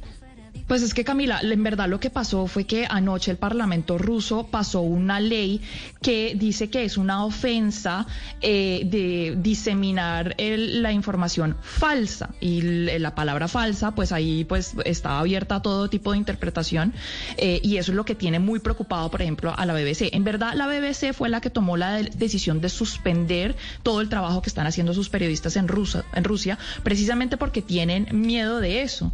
Eh, los pueden meter en prisión si de alguna u otra manera se llega a entender que la información que están eh, diseminando es falsa según la versión del gobierno. Acuérdese que allá, por ejemplo, eh, ya en Rusia se dice que los canales, los, eh, la información que puede eh, transmitirse es solamente aquella que ha sido verificada por fuentes oficiales del gobierno. Entonces, la interpretación de Pero- eso pero es, eso es- eterna y amplia. Esa es, esa es una, esa es una de las formas de, manipular los relatos, que, creo que Occidente en este momento pues está cayendo en lo mismo, que es la censura de Russia Today de Sputnik por a lo largo y ancho del planeta. Yo no sé si, si sea la decisión correcta, yo creo que va, va a haber muchas preguntas eh, sobre eso en el futuro. En este momento pues parece inminente tener que apagar esos discursos que son propaganda bélica por parte del Kremlin. Pero Camila, lo que, lo que esto muestra es el mundo en el que estamos viviendo, donde las mentiras ya pululan alrededor del planeta, donde la verdad dejó de importar, no solamente Putin, la presidencia de Donald Trump nos, nos enseñó eso, estamos viendo una cantidad de mentiras que corren a lo largo y ancho de Internet, personas que creen realidades completamente distintas a las de uno. Pero eso, pero eso yo lo en redes entiendo en sociales, internet. y Pero, eso- pero y eso es preocupante. Pero yo lo entiendo en internet, pues pero, mira el eso señor en Donald una, Trump, en una Fox, Camila. en- claro, pero en una conversación entre dos mandatarios. En donde el Pues es que señor Scholz cree que está diciendo a Putin y Putin decir, no, es que no es verdad, no es verdad que estemos bombardeando ciudades ucranianas. Eso sí uno dice, pero bueno, entonces estamos viendo realidades completamente diferentes. Eso es lo que sorprende. Claro, eso que usted está diciendo en los medios de comunicación, donde la verdad ya no importa, lo que hemos venido experimentando desde hace años, es uno de los grandes retos que tenemos hoy como humanidad. Pero que ya el dirigente le diga al otro, es que lo que usted está diciendo es mentira, es que no, no es verdad que nosotros estemos bombardeando, sí queda uno, pero estupefacto. Camila, lo que pasa es que ese es un nuevo debate que se está abriendo y esta semana ya se empezó a comentar muy por encima cómo el aislamiento eh, por la pandemia pues le había dado muy duro a Vladimir Putin, pero por ejemplo en este momento la discusión que tiene The Washington Post sobre el estado mental de Vladimir Putin y, pues y todo en, en torno a estas respuestas de, de negar lo evidente, de negar lo que, lo que está frente a los ojos del mundo y es que dicen quién es el círculo, dentro de todo este estado mental de Vladimir Putin hay que dis- discutir quién es su círculo cercano. Eso que, que estaban hablando, esa, esa constitución del gobierno, quiénes son los asesores de Putin. Y es que el gran problema de Putin y de muchos, eh, eh, de muchos mandatarios es que está rodeado de lo que se llama yes men. O sea, no tiene un solo contradictor, alguien que sea, sea capaz de decirle, pare hombre, pare hasta aquí, usted se está equivocando, usted está haciendo algo mal. Él está rodeado por un grupo de personas que no hacen sino a sentir sus asesores que en lugar de estar es discutiendo y tal vez contradiciendo lo que está pasando, son una cantidad de yes men que no están ayudando a ese estado mental que se viene discutiendo desde hace varios meses y que ya, varias semanas, y que ya en este momento pues ya sí es un tema importante el manejo, eh, en el manejo de toda esta coyuntura es si este señor verdaderamente está en sus cabales y, por eso es tema de los medios de comunicación. Pero Ana Cristina, es que yo creo que no solo la pandemia, yo creo que esta situación que está enfrentando el señor Putin, la soledad del poder, puede correrle la teja a cualquiera. No solo a él. Claro. A cualquiera se le corre la teja con esta situación. Pero entonces dice, todo esto es agravado por el hecho de que este señor no tiene a alguien al lado que le esté haciendo ver la realidad, sino O sea, que todos tiene, están pero él no tiene apoyando. esposa, no sabemos de la vida personal de Putin, no tiene esposa, hijos y eso, o ni idea. Pues lo que se está comentando aquí, eh, Camila, es esencialmente su círculo político asesor de, de la vida privada. eh, de la vida privada sabemos muy poco. Eh, esa pregunta que usted me hace no la sé, pero dicen de su círculo de asesores no hay uno solo que sea capaz de decirle usted se está equivocando. No, pues Y ese- en se este del momento es lo de peor. que los maten. Claro. Claro, entonces en este momento eso, eso es lo que más está perjudicando a Putin en este momento. Pues ahí sorprendida quedé yo y creo que sorprendido quedó el mundo con esa respuesta que le dio Vladimir Putin a Olaf Scholz, el canciller alemán, en esa llamada que tuvieron hoy, que duró una hora después de la llamada que tuvo también Putin con el eh, presidente francés Emmanuel Macron, que además se quiere reelegir. Bueno, es que estamos en un lío también en medio de las democracias. El señor entra en campaña, se quiere reelegir, sería el primer presidente en, en Francia que, que se reelegiría. Es decir, la cosa no está nada fácil y también las conversaciones tienen intereses políticos de parte y parte. Vámonos ahora a conocer, ya que estamos hablando de democracia, de cómo hacemos para saber nosotros por quién deberíamos votar o quién es el candidato al Congreso o al Senado que más se asemeja a nuestros propios intereses. Trabajamos día a día para mantenerte informado en tiempo real, dándote más control en tus operaciones. En TCC cumplimos con tecnología, agilidad y eficiencia.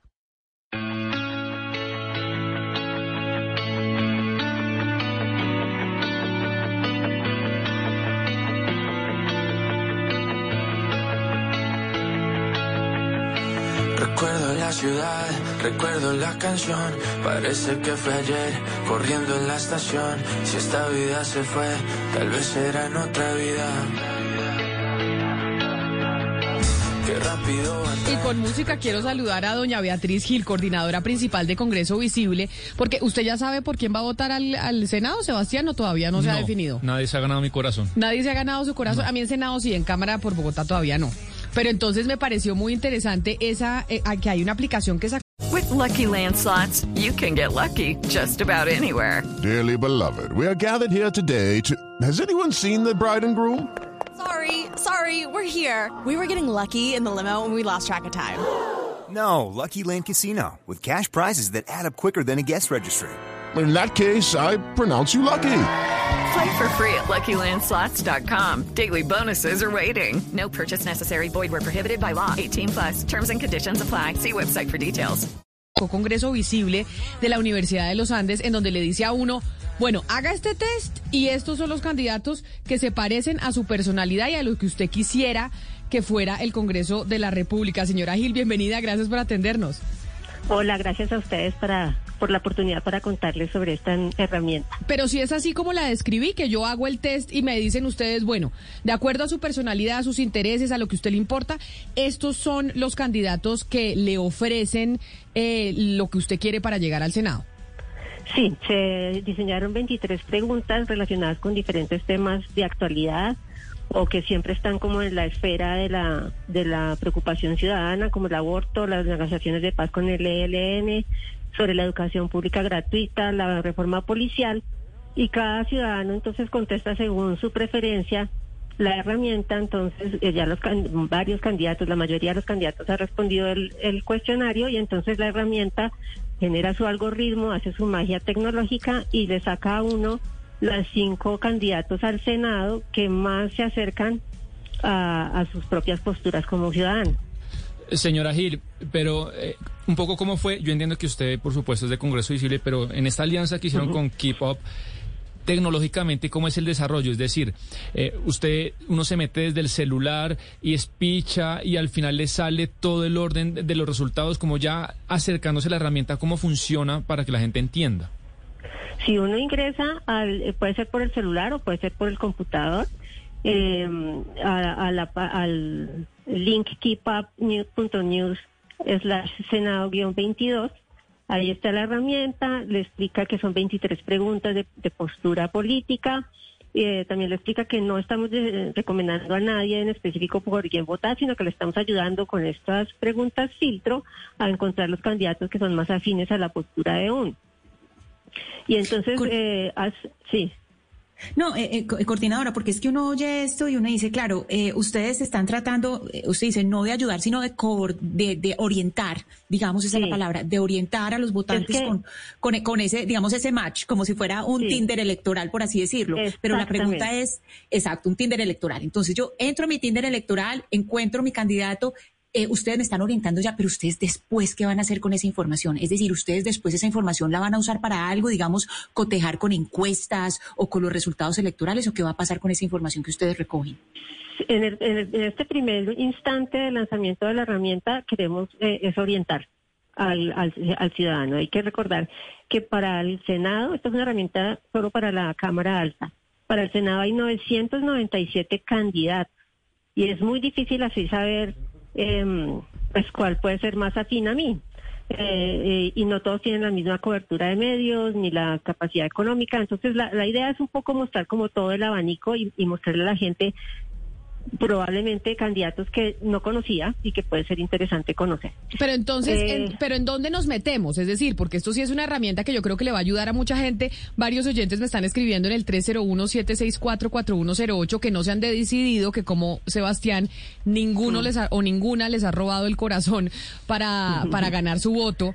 Entonces, ¿en dónde se mete uno para poder eh, hacer este test y que le digan a uno, mire, estos son los cinco candidatos que se parecen más a su forma de pensar y que seguramente harán lo que usted quiere que haga un congresista cuando lleguen allá? En principio la, eh, la herramienta la tenemos tanto en KeepUp como en la página de Congreso Visible, congresovisible.uniandes.edu.co.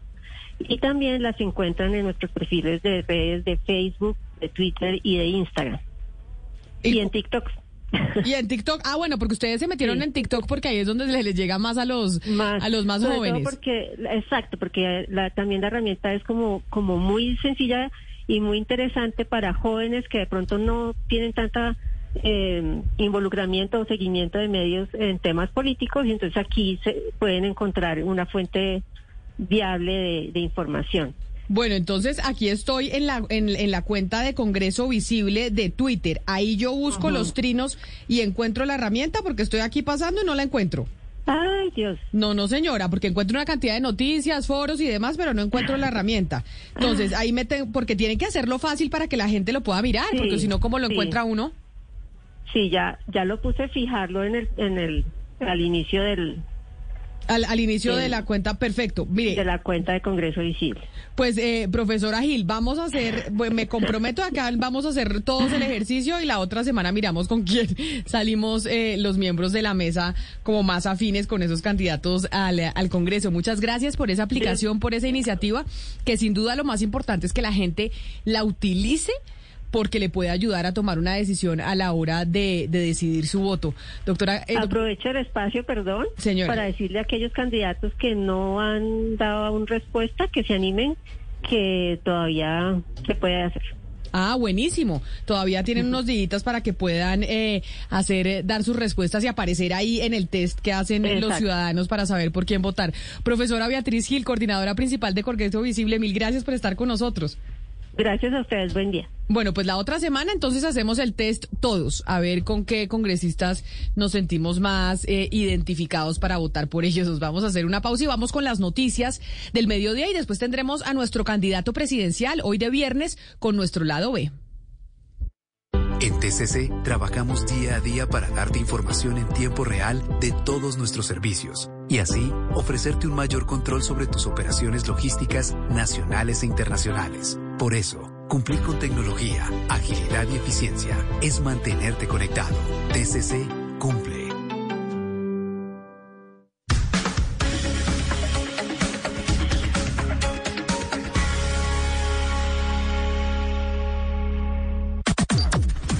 Las noticias del mediodía en Mañanas Blue.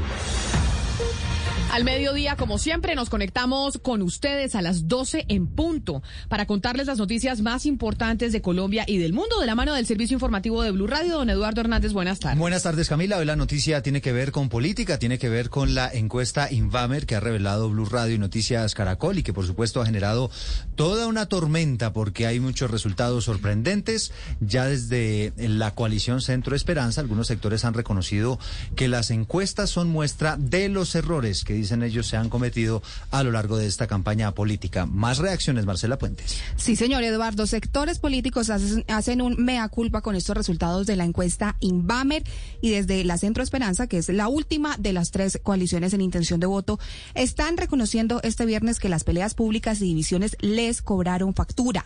Pero hay quienes plantean, siendo de cierta forma malos perdedores, que los resultados no son confiables. Escribe Juan Fernando Cristo, coordinador de la Centro Esperanza. No es sensato pelear con las encuestas o inventarse conspiraciones de Noticias Caracol, disque para inflar a Gustavo Petro y después bajarlo hay que reconocer que allá lo han hecho bien y aquí en la Centro Esperanza nos hemos equivocado. Hay tiempo para rectificar. En todo caso, la Centro Esperanza se va quedando rezagada y siguen mientras tanto las peleas internas en esa coalición. Pues las noticias políticas que no se detienen a solo unos días de las elecciones a Congreso. Sigamos con más información porque la policía detuvo a la candidata al Senado por el Partido Conservador, Narli Yesenia Bedoya, después de armar un escándalo en el aeropuerto de Santa Marta porque una aerolínea le iba a cobrar 150 mil pesos por llevarle las maletas. La historia, William Agudelo.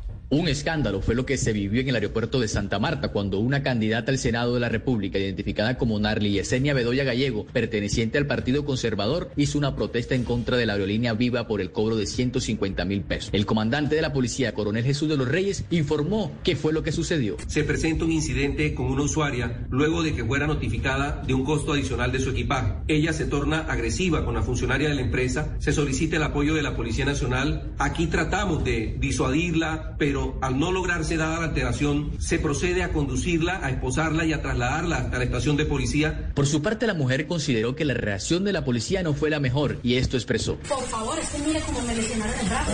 Yo en este momento estaba en Santa Marta haciendo campaña, soy candidata al Senado de la República. Estuve ayer todo el día en Huachaca haciendo campaña y una de mis propuestas era la defensa de la institución. Finalmente, la candidata conservadora interpuso una queja en presencia de la personería distrital y tendrá que responder por los dos comparendos que le interpuso la policía. Yeah.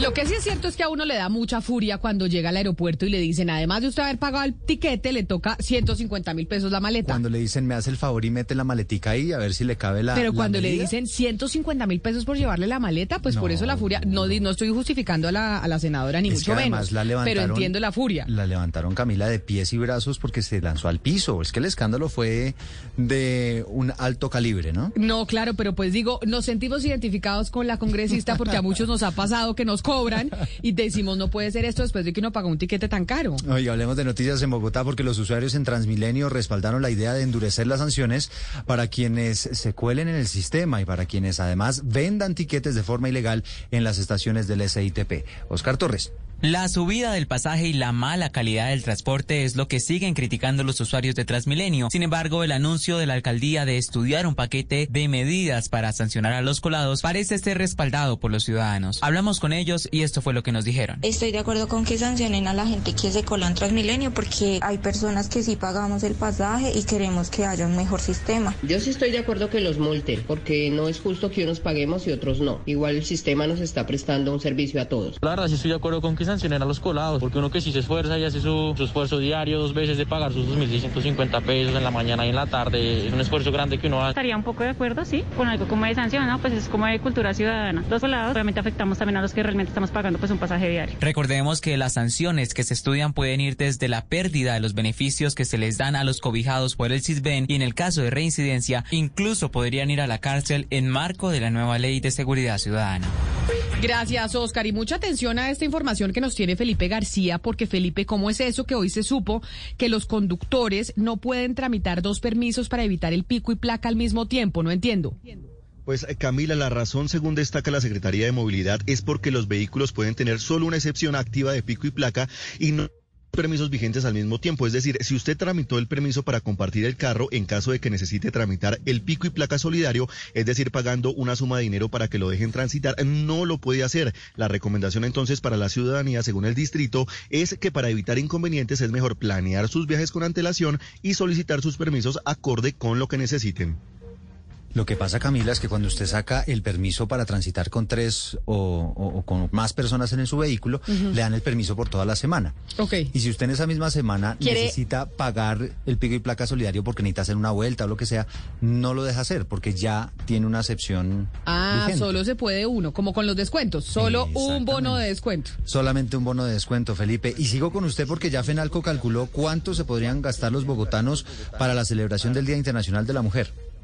Pues Eduardo, en promedio los bogotanos invertirán hasta 100 mil pesos para la celebración de este Día de la Mujer, siendo los chocolates la ropa y las invitaciones a comer los regalos predilectos. Dice Juan Esteban Orrego, director de FENALCO Bogotá, que muchos de los que harán detalles los comprarán en el día sin IVA. Escuchemos. Esta ocasión va a ser un martes, entonces se va a celebrar tanto el fin de semana anterior como el posterior. E inclusive el 11, que es el primer día sin IVA, el 18% de las personas que encuestamos nos dicen que va a comprar el regalo. Lo que más se regala en estas fechas es flores, chocolates y salidas a celebrar de alguna manera en restaurantes y demás. Los medios de pago predilectos para este día serán la tarjeta débito como el más utilizado y por supuesto el efectivo. Lo que esperan los comerciantes es que durante esta jornada sus ventas aumenten en un 15% comparado con el Día de la Mujer del año pasado. 12 del día, 6 minutos. Y es muy grave, lamentablemente, la situación que está viviendo Argelia en el departamento del Cauca, porque sigue incomunicada con el resto del país por el desbordamiento de un río que destruyó la única vía de acceso. El invierno está haciendo de las suyas en varios municipios del país. Las imágenes son aterradoras, Freddy Calvache. Cicerón Rivera, concejal de este municipio del sur del departamento del Cauca, dijo que se decretó la calamidad pública para poder atender la emergencia generada por las fuertes lluvias, que los tienen comunicados con el resto del país. Lo que hacemos es un llamado a, los entes de riesgo nacional y departamental para que pues intervengan en esta situación, porque nuestro municipio prácticamente está incomunicado, las comunidades prácticamente se han quedado sin cómo poderse movilizar, sin cómo poder comercializar sus productos y sin cómo poder salir a los, a los pueblos a hacer sus diferentes necesidades. Como también es urgente la habilitación de la vía debido a que para trasladar los enfermos que salen de nuestro municipio hacia la ciudad de Popayán, que son remitidos, pues en este momento no hay vía. Según la Oficina Municipal de Gestión del Riesgo, 20 viviendas han sido destruidas por deslizamientos de tierra, otras 50 se encuentran en alto riesgo. Las crecientes súbitas han causado inundaciones, la destrucción de acueductos veredales y cultivos. 12 7 minutos a propósito de invierno, el gobernador de Cundinamarca, Nicolás García, acaba de advertir que en Cundinamarca ya hay 40 municipios afectados por el invierno.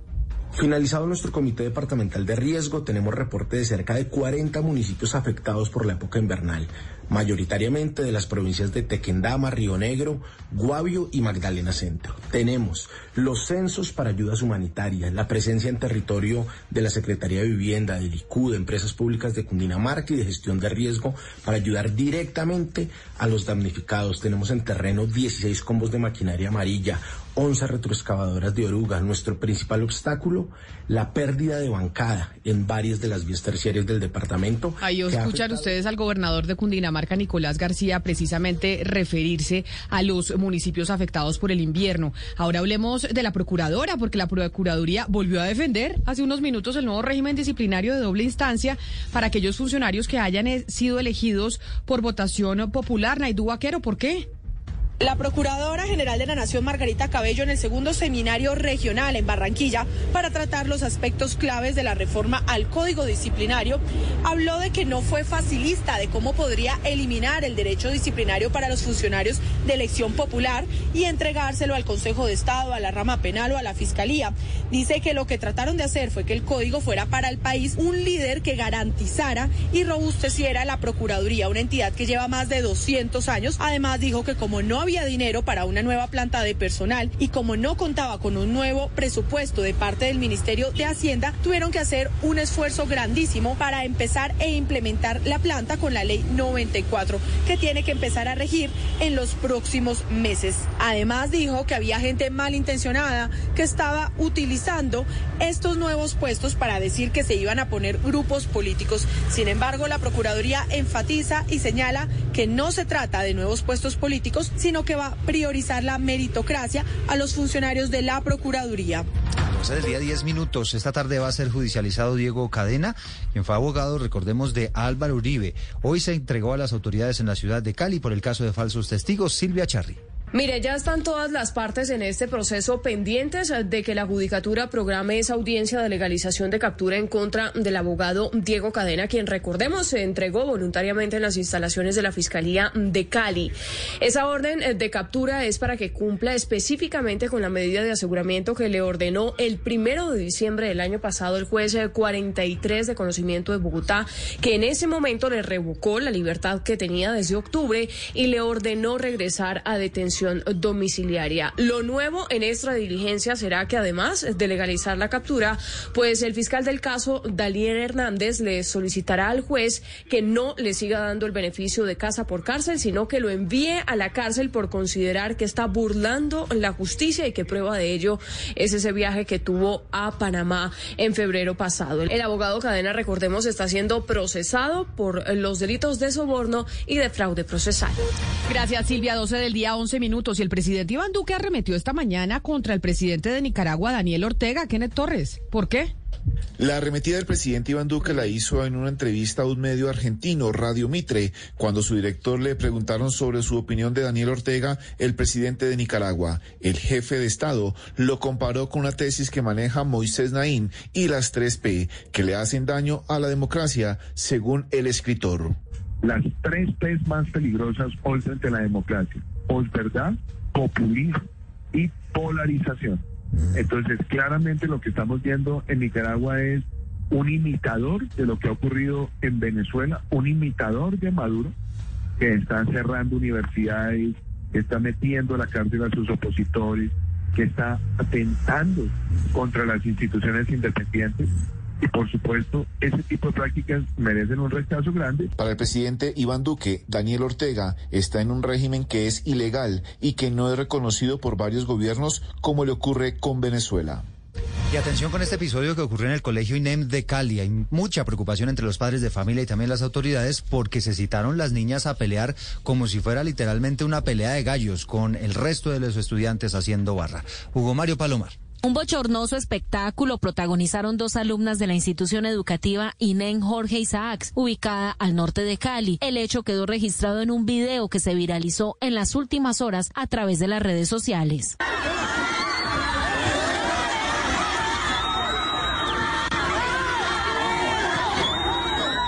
En este se observa cómo las estudiantes se golpean fuertemente entre sí, se agarran el cabello, mientras que varios estudiantes que realizan un círculo alrededor las animan a seguirse lastimando. Desde la Secretaría de Educación Distrital rechazaron el hecho y señalaron que ambas jóvenes se encuentran en un proceso de reconciliación. José Darwin Lenis es el secretario de Educación de Cali. Hemos logrado que las niñas se reconcilien, hemos logrado que los padres de familia firmen un compromiso de no repetición, de no agresión, de estar mucho más atentos al seguimiento y como institución educativa el compromiso de hacerle acompañamiento a estos procesos a través de procesos pedagógicos y procesos educativos. A través de un comunicado, la institución señaló que ambas menores ya se encuentran en un proceso psicosocial.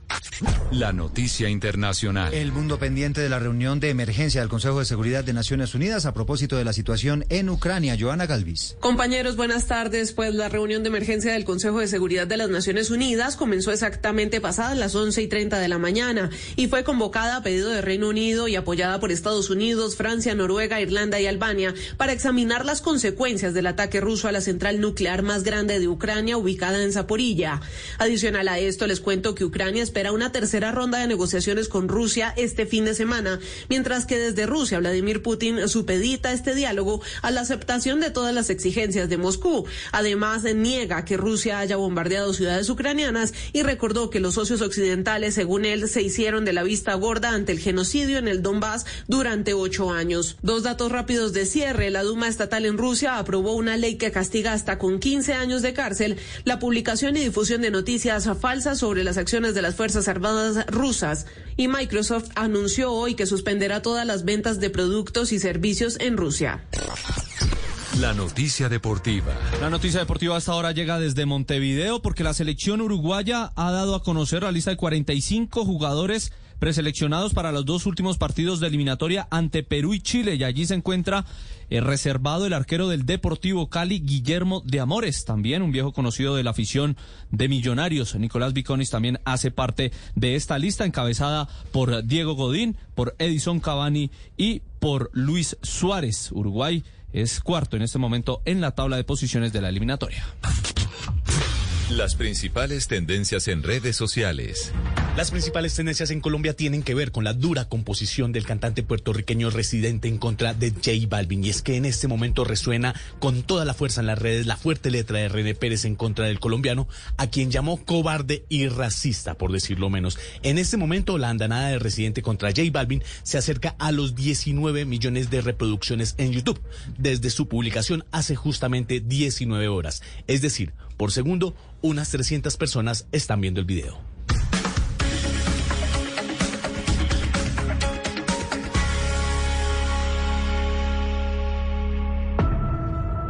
Colombia sabe quiénes son, pero no los conoce. Aquí comienza el lado B de los candidatos presidenciales. Colombia está al aire. Conduce Camila Zuluaga.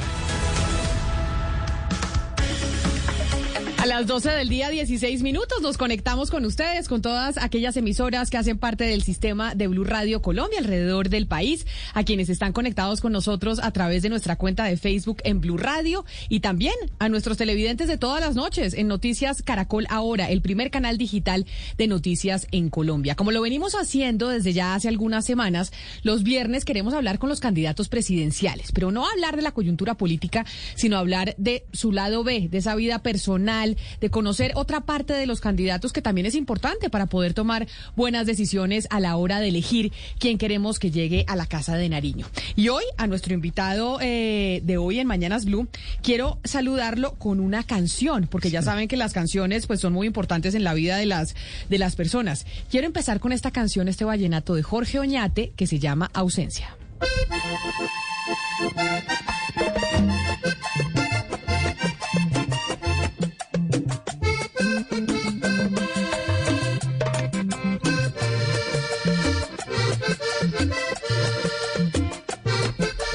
Con este vallenato que vamos a ir oyendo, quiero saludarlo, doctor Oscar Iván Zuluaga, bienvenido, mil gracias por estar aquí y cuénteme la historia del vallenato. Camilo, buenas, Camila, buenas tardes. Primero, muchas gracias por la invitación, saludo a toda su audiencia en, en Colombia. Pues la historia es desde, desde la época en que yo pertenecía a una, siendo estudiante universitario, una organización mundial de estudiantes. y, y siempre a lo largo de esas reuniones de estudiantes, esta era una canción que nos unía a todos.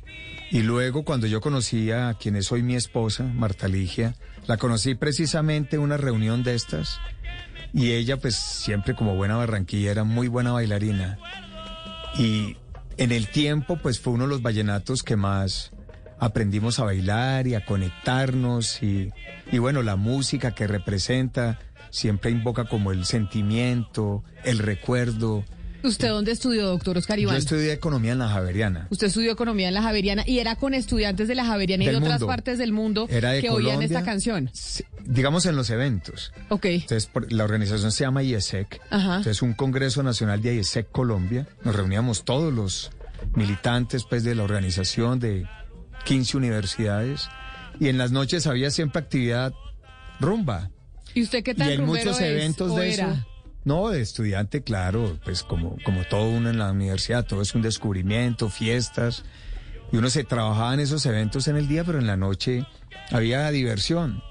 Y estas eran siempre como en esos congresos, esa parte romántica, alegre, pero a su vez muy sentimental. Y desde esa época siempre escuchábamos ausencia. Doctor Oscar Iván, Oscar. Doctor Oscar Iván, aquí en Barranquilla yo he preguntado por ustedes, sus amigos y familiares, y dicen que usted baila muy bien.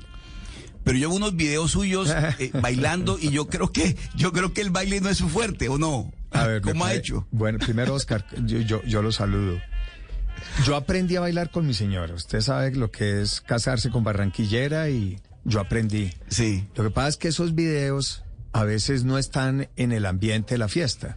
Hubo uno, por ejemplo, que, que mi hija estábamos en un evento en la precampaña en Villavicencio y tal vez otro y de un momento a otro me dijo hagamos esto. Entonces, seguramente no tiene el ritmo. Ah, pero usted sí se considera buen bailarín. Yo he aprendido O sea, a usted bailar. está diciendo que sí es buen Sí, bailarín. yo aprendí a bailar con mi señora. Sí, sí, sí, sí. O Pero sea- No, y cuando corresponde el baile que es en la música, en el ambiente, en la fiesta. Claro. Ya cuando le dicen uno espontáneamente y baile solo, Claro. pues es más difícil sintonizarse. Y sin música. Entonces, ¿Usted qué? Por eso algunos critican y dicen, Oscar, uy, qué oso. Pero no, yo sí aprendí a bailar y le aprendí a mi señora que al final el baile es un lenguaje. Y, y por eso yo lo, lo- yo lo interiorizo tanto y lo llevo con tanto entusiasmo y bailamos y para nosotros es una terapia, un encuentro de pareja, es toda una comunicación. Bueno, pues es que mire, ya que usted dice y Oscar menciona que esos videos de TikTok y usted dice que con su hija fue que tuvieron la idea o ella fue la que tuvo la idea de ponerlo a bailar, usted ha, ha siempre ha involucrado mucho a su familia en las campañas. ¿Por qué? ¿Y por qué tomó la decisión de decir, bueno, mi hija es la que me va a manejar las redes sociales, ella es la que se va a encargar de esta parte? No, y más que, a ver, Juliana pues es una, es una mujer muy alegre, una mujer que acaba de terminar su filosofía joven y, y ella me dijo, papá, yo te quiero acompañar. Qué bueno que en las campañas uno siempre está muy solo, la campaña es muy extensa, uno va al país, llega en la noche a un cuarto de un hotel, esa frialdad. Pues qué bueno poder estar con una persona de la familia, que es mi apoyo, estar pendiente, cómo están en casa, llama a tu mamá, llama a los abuelos. Yo, yo soy muy familiar. Y entonces es una forma de estar conectado con la familia en medio de esa frialdad de las campañas. Y ella me dijo, papá, es que tú eres muy serio. Entonces todo el mundo dice que tú eres muy serio y que como ministro de Hacienda y que mire esa cara y que a toda hora serio. Ella es súper sincera con usted porque a uno la familia sí le Claro, habla y de porque frente. me conoce. Claro. Y ella me papá, tú no eres así. ¿Cuánto nos reímos en la casa? ¿Cuántos ratos alegres? ¿Cuánto tomamos del pelo en la casa? ¿Cómo llegas tú? Yo creo que yo voy a poner la faceta de lo que tú eres en verdad. Porque no es una cosa montada que para redes, no. Lo que tú eres. Y entonces ella dijo, no, y habló con las personas. Hay una red que puede mostrar eso, que le gusta mucho a los jóvenes. Y ahí fue donde ella dijo, bueno, si yo puedo, ayudo. Y por eso ella dijo, yo soy la hija del man. ¿Y por qué el man? No, pues un nombre así chévere, raro. ¿Y usted le hace caso a su hija? Porque a veces Sí. las hijas somos duras con los papás, ¿no? Sí, sí, yo le hago caso y la escucho mucho, pero es cierto. Las mayores críticas uno las tiene en la casa. Sin duda. Pero mire, usted pero eso dice... es bueno, eso está bien porque es lo, lo- porque cuando uno lo critican es los seres más queridos porque buscan que uno mejore o lo haga mejor. Claro, pero doctor Oscar Iván, usted dice, mire, yo involucro a mi, a mi familia porque las campañas son muy solitarias y es muy duro, esos viajes, llegar a los cuartos de hotel, etcétera, etcétera. Y hoy yo no sé si usted se sienta más solo que nunca por cuenta de lo que incluso está diciendo su partido de que van a votar en las consultas. ¿Se siente usted solo eh, al, al oír esa decisión? Para nada, Camila, porque es que yo estoy acostumbrado a hacer política de una manera diferente. Ok. Yo desde que empecé mi campaña lancé un programa que se llama Soy Todo Dios. Yo no estoy solo, yo estoy en la calle hablando con los colombianos. Y esta reflexión, nadie, cuando yo estoy en la calle me pregunta ni por coaliciones ni nada. Lo único que me transmiten los ciudadanos, por ejemplo, la angustia con el costo de los alimentos. Entonces, si yo estoy en campaña, yo no estoy preocupado por lo que no debo estar preocupado. Yo estoy preocupado por los problemas de los ciudadanos. Entonces yo me siento acompañado, feliz, porque es que yo a los que tengo que convencer son a los ciudadanos para ganar la presidencia. Entonces estoy muy bien orientado, con mucha, con mucha tranquilidad, haciendo un trabajo con toda la energía, el amor, las ganas. Pero no se ha sentido abandonado, No. porque como usted dice, oiga, la campaña es dura y debe ser dura para todos, no me cabe duda, pero no se ha sentido abandonado por su partido, por el líder, por el expresidente Uribe, en donde dicen, ay, es que realmente el candidato de Uribe es Federico Gutiérrez y no Oscar Iván, y a Oscar Iván lo van a terminar sacrificando, etcétera, etcétera. Tengo muy claro que el candidato a la presidencia soy yo. Y eso es así, y la otra semana ya me inscribo, después de haber anunciado hoy la vicepresidencia, porque es que el, el concepto de soledad no es referido a eso, el concepto de soledad es si usted está o no cerca al ciudadano, si usted va a la calle y lo escuchan. Eso es lo que sí me preocuparía, que yo fuera y no, yo no quiero hablar con usted, pero yo voy y me escuchan y a veces me critican y a veces hablamos y no todos están de acuerdo. Entonces es muy interesante ese ejercicio que estamos haciendo de todos los días, estar en la calle hablando con la ciudadanía, no encerrarse en reuniones políticas. Es que eso es lo que el país está pidiendo, que un candidato se sintonice con los problemas para poderle dar soluciones a esos problemas. Y ahí es donde a veces uno tiene, pues digamos, diferencias sobre las agendas de, de otros. Yo estoy acompañado de cientos de miles de colombianos que cada día en las calles los escucho, hablamos y eso me retroalimenta sobre qué debo hacer. ¿Y cómo le va con lo que le dice su hija de la seriedad? Porque su hija dijo, papá, vamos a abrir el TikTok porque usted es muy serio y le dicen que su cara, que no sé qué, que no despierta lo uno, lo otro. Y en, y en las calles, ¿ha hecho algún cambio usted, doctor Zuluaga? No, yo no es tanto cambiar la personalidad, Camila, porque aquí no se trata de reír más. O decir que ahora cargue niños o utilice el beso, no. Hay cosas que uno tiene que ser también porque es lo que uno es. Uno no se puede maquillar o sea, yo tengo una personalidad, yo tengo un modo de ser, yo soy un hombre tranquilo, para muchos puede ser serio, pues soy una persona respetuosa. Pero candidato. Soy una persona eh, que escucha. Entonces, yo tengo mi modo de ser. Seguro que a veces tengo que ser más sonriente, a veces tengo que tener una actitud de, de, de, de ser más, más, más informal, más espontáneo, seguramente. Todo eso son mejoras. Pero aquí no se trata de cambiar. Y a mí lo que me preocupa es cómo entender ese problema a un ciudadano. Y, eso es lo que trato de hacerlo cada vez mejor. Entonces, por ejemplo, mi hija me dice, hay que, papá, aprender a escuchar más. Mira que acabamos de hacer esta reunión y hubieras podido generar este diálogo. Entonces, siempre sobre la base de cómo escuchar, porque yo me justifico en mi campaña política y como presidente es para poderle ayudar a solucionar los problemas de, de los colombianos, el costo de la alimentación, el tema de la seguridad, el tema de la falta de empleo, el tema de la informalidad. ¿Cómo, ¿Cómo no va a ser eso muy importante? Ayer estaba en Barranquilla, Camila, y me tocó ver el testimonio de una niña que hace unos días de 16 años se suicidó. Así estábamos porque hablando su de madre no pudo pagar el gota a gota. ¿Cómo no va a ser eso una tragedia que a uno como candidato Señor lo tiene que involucrar para poder entender qué es lo que la ciudadanía está esperando? Claro. Señor Zuluaga, pero entonces quedémonos un poco en eso de ser como se es. En el periódico El País, eh, Juan Gabriel Vázquez escribió eh, el día de hoy sobre el candidato Fajardo y él dice que prácticamente que Sergio Fajardo es el único que no ha cedido a estas cosas de las redes sociales, eh, que a bailar, que hacer todo este tipo de cosas que se están viendo en redes sociales. Usted dice, yo soy un hombre serio y el país lo conoce como un hombre serio, pero de un momento a otro vimos al hombre serio perreando, ¿cierto? Salió en un video perreando. ¿Usted no cree que esa seriedad, eso que ha hecho usted como ministro, esa carrera que ha tenido, era su fortaleza y que se debió haber concentrado en esa fortaleza y no ceder a esa, a esa forma de comunicación fácil, digamos tan fácil y, y, no tan, tan pensada como, como son las redes, por ejemplo, TikTok? Pues, a ver, Ana Cristina, no, no tendría mayor eh, comentario sobre eso. Yo lo hago de manera espontánea, me parece bien eh, eh, entender lo que es una nueva red. Cuando yo fui candidato en el 14, TikTok ni existía.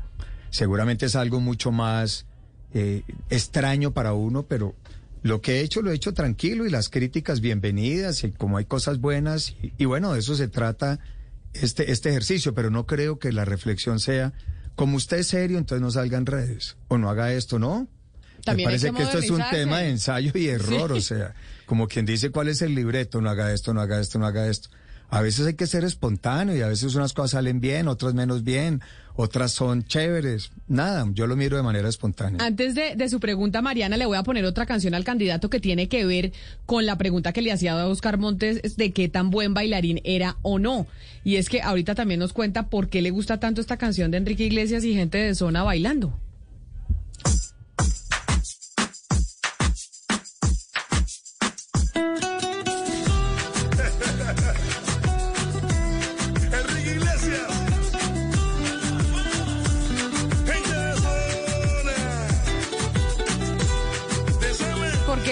Tanto, candidato? Bueno, primero, pues digamos la fuerza de la música. Segundo, el escenario donde se hace en Puerto Rico. No me lo imagino bailando esto, tengo que ser sincera. No, más que bailando, le confieso que yo tenía otra faceta en la universidad. ¿Qué? Yo ¿Qué? imitaba cantantes. Ay, no, Sí. imítenos a uno ahorita. No, no, no, porque terminan Sí. diciendo que hago el oso.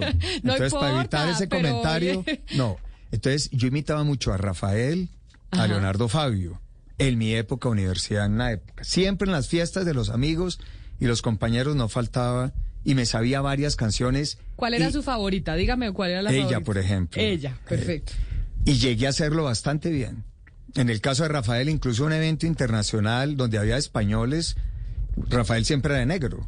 Y yo alcancé un, a hacer una imitación bastante buena. Eso, eso no lo volví a hacer, por, no sé por qué, pero nunca más.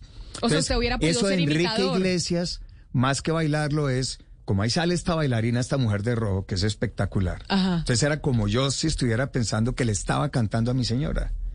Y en alguna reunión de amigos que pusieron la música, yo salí como a imitar a Enrique Iglesias en el ritmo, más que bailar, porque no es una canción para bailar, sino él, la forma como él llevaba el ritmo de la canción, iba hacia la, a, la, a la persona que le estaba dedicando la canción, y, pero no era baile, era hacer, tratar de imitar lo que hacía Enrique Iglesias en, en, en alguna reunión, y ahí estaba presente mi señora, esa es la historia.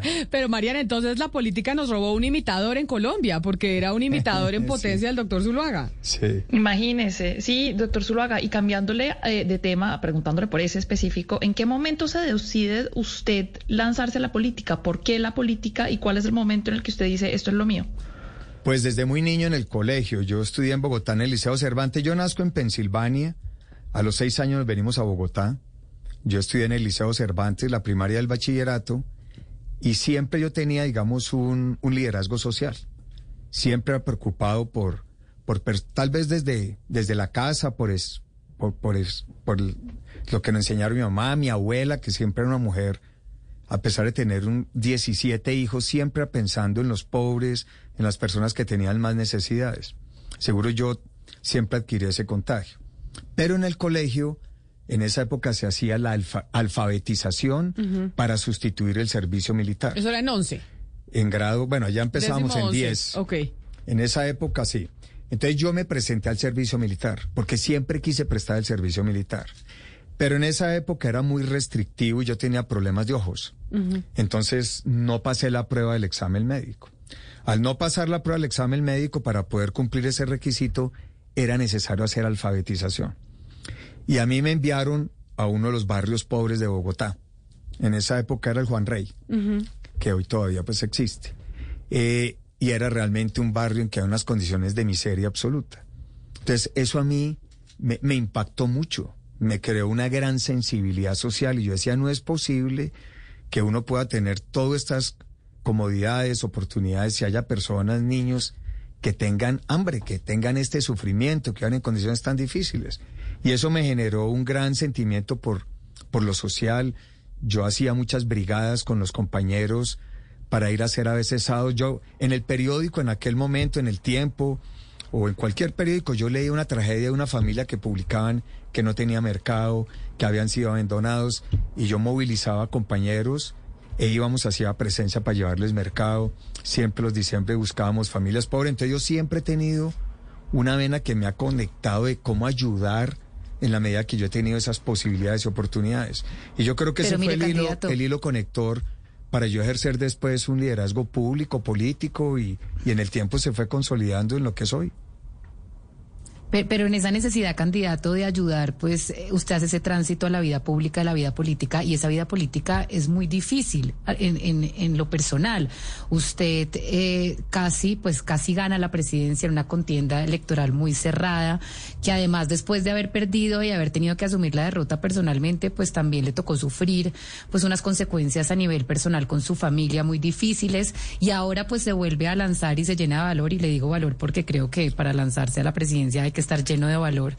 Pero se lanza esta vez en un ambiente político difícil, donde hay mucha traición por parte de su propio partido político, eh, donde hay yo creo que más hostilidad que nunca. ¿Usted cómo hace a nivel personal, candidato, pues para, para hacer los ejercicios, para poder tener el valor y la entereza, pues para sobrevivir eh, todas estas campañas eh, pres- presidenciales y políticas que son tan difíciles para el alma? Sí, Claro. para uno como persona, porque Sí. tiene que hacer uno algo para poder sobrellevar esa situación. Sí, a ver, Valeria, yo pues siempre desarrollé ese instinto social, pero mi familia siempre ha sido empresaria. Y yo empiezo a trabajar en el sector privado. Digamos, mi vocación por excelencia es que he sido un empresario dedicado a la generación de empleo. Eso ha sido muy, muy importante en mi vida. Pero también ahí he aprendido y aprendí que era muy importante apoyar líderes públicos. Yo no quería meterme de manera directa. Eh, empezamos a apoyar a un gran colombiano, un amigo pues especial, Luis Alfonso Hoyos, eh, y yo lo acompañaba porque él me decía, necesito una persona que me ayude, que me acompañe. Yo lo acompaño, pero necesitamos que usted sea el líder y la figura. Y el tiempo me llevó a tomar una primera decisión y es cuando yo me involucro para ser concejal de mi pueblo, Pensilvania. Lo hice dentro de ese espíritu de apoyar. Era los fines de semana, yo estaba en la empresa, los fines de semana tomaba el carro y me iba a las sesiones del consejo. Y eso me llevó a una segunda decisión y es ser alcalde del pueblo. Yo tenía la edad de 30 años y ser alcalde por elección popular y hombre, yo le puedo prestar un servicio a mi pueblo, me voy a desprender de todo y lo voy a hacer. Quedar como con esa tranquilidad de que pude hacer algo por una comunidad. Y en el tiempo, pues fueron dándose las circunstancias y yo me retiro del, termino la alcaldía, vuelvo al sector privado, luego se da la candidatura de Uribe, Luis Alfonso, que era la persona que debería estar allí, no pudo, luego yo ahí entro al Senado y sigo esta carrera política. Cuando uno toma decisiones, Valeria, o yo por lo menos no alcanzo a calcular que si es el momento o no es el momento. Yo siempre pienso, hay que asumir una responsabilidad y si yo la puedo hacer, lo hago. Y siempre tenido una norma en la vida, en política se gana o se pierde. Pero hay que hacerlo. Y eso de aplazar de, de, tanto cálculo, si la imagen es buena, si la imagen es mala, Pero... si figura en la encuesta, nada, yo lo tomo con total convicción de que es un momento donde yo puedo estar en el debate, aportar y, y hacer, el, hacer el debate. Pero mire, y siempre candidato. entro para ganar. Así fue en el 2014 y es exactamente lo mismo ahora. Claro, pero lo, eh, entiendo también un poco la compañera, la pregunta de mi compañera Valeria sobre el tema personal, porque yo creo que el mundo de la política es duro a nivel personal y es decir, usted ha sido un hombre con mucha experiencia, no ha vivido cosas fáciles. En este momento estamos en una situación de pugnacidad en el país enorme. Usted como ser humano, como individuo, ¿cómo hace para contrarrestar eso? Hay gente que es religiosa, hay gente que va a terapias con psicólogos, hay gente que baila. ¿Usted cómo hace como para poderse mantener con buena energía y que no le dé tan duro emocional y personalmente todo este proceso? Tal vez mi temperamento ayuda mucho. Soy una persona muy tranquila, soy una persona con inteligencia emocional. Ah, eso es importante. Una persona que, que, digamos, tiene una muy buena relación. En mi casa, mi esposa, mis hijos, la familia. Soy una persona que, que hablo mucho, que soy constructor de equipos, siempre estoy buscando lo positivo soy una persona que me gusta construir consensos. Entonces, digamos, mi personalidad me ayuda mucho a enfrentar momentos difíciles, críticas, eh, comentarios adversos. Siempre estoy buscando lo positivo y voy más allá. ¿Nunca Tengo... se ha sentido desesperado? Pues sí, es normal. Hay momentos muy difíciles dice, donde todo lo ve como encerrado, complicado. Uh -huh. Pero, pero uno al final dice, yo estoy trabajando, tengo claro dónde ir, me levanto todos los días con ganas, con energía, soy un hombre de fe, oro mucho, le pido a Dios que me dé la capacidad, la sabiduría, la fuerza para poder entender el momento y perseverar. Yo he sido un hombre de batallas, de luchas, no de resultados inmediatos. Entonces, digamos, mi personalidad sí. me ayuda mucho y, y, y lo hago con todo el entusiasmo y claro, los resultados no dependen de mí, pero hago todo lo posible para lograrlo. Doctor Oscar Iván, permítame, le pregunto por una decisión suya, la más reciente, y, a propósito de lo que nos, está contando, de que no tiene ese cálculo político para tomar decisiones.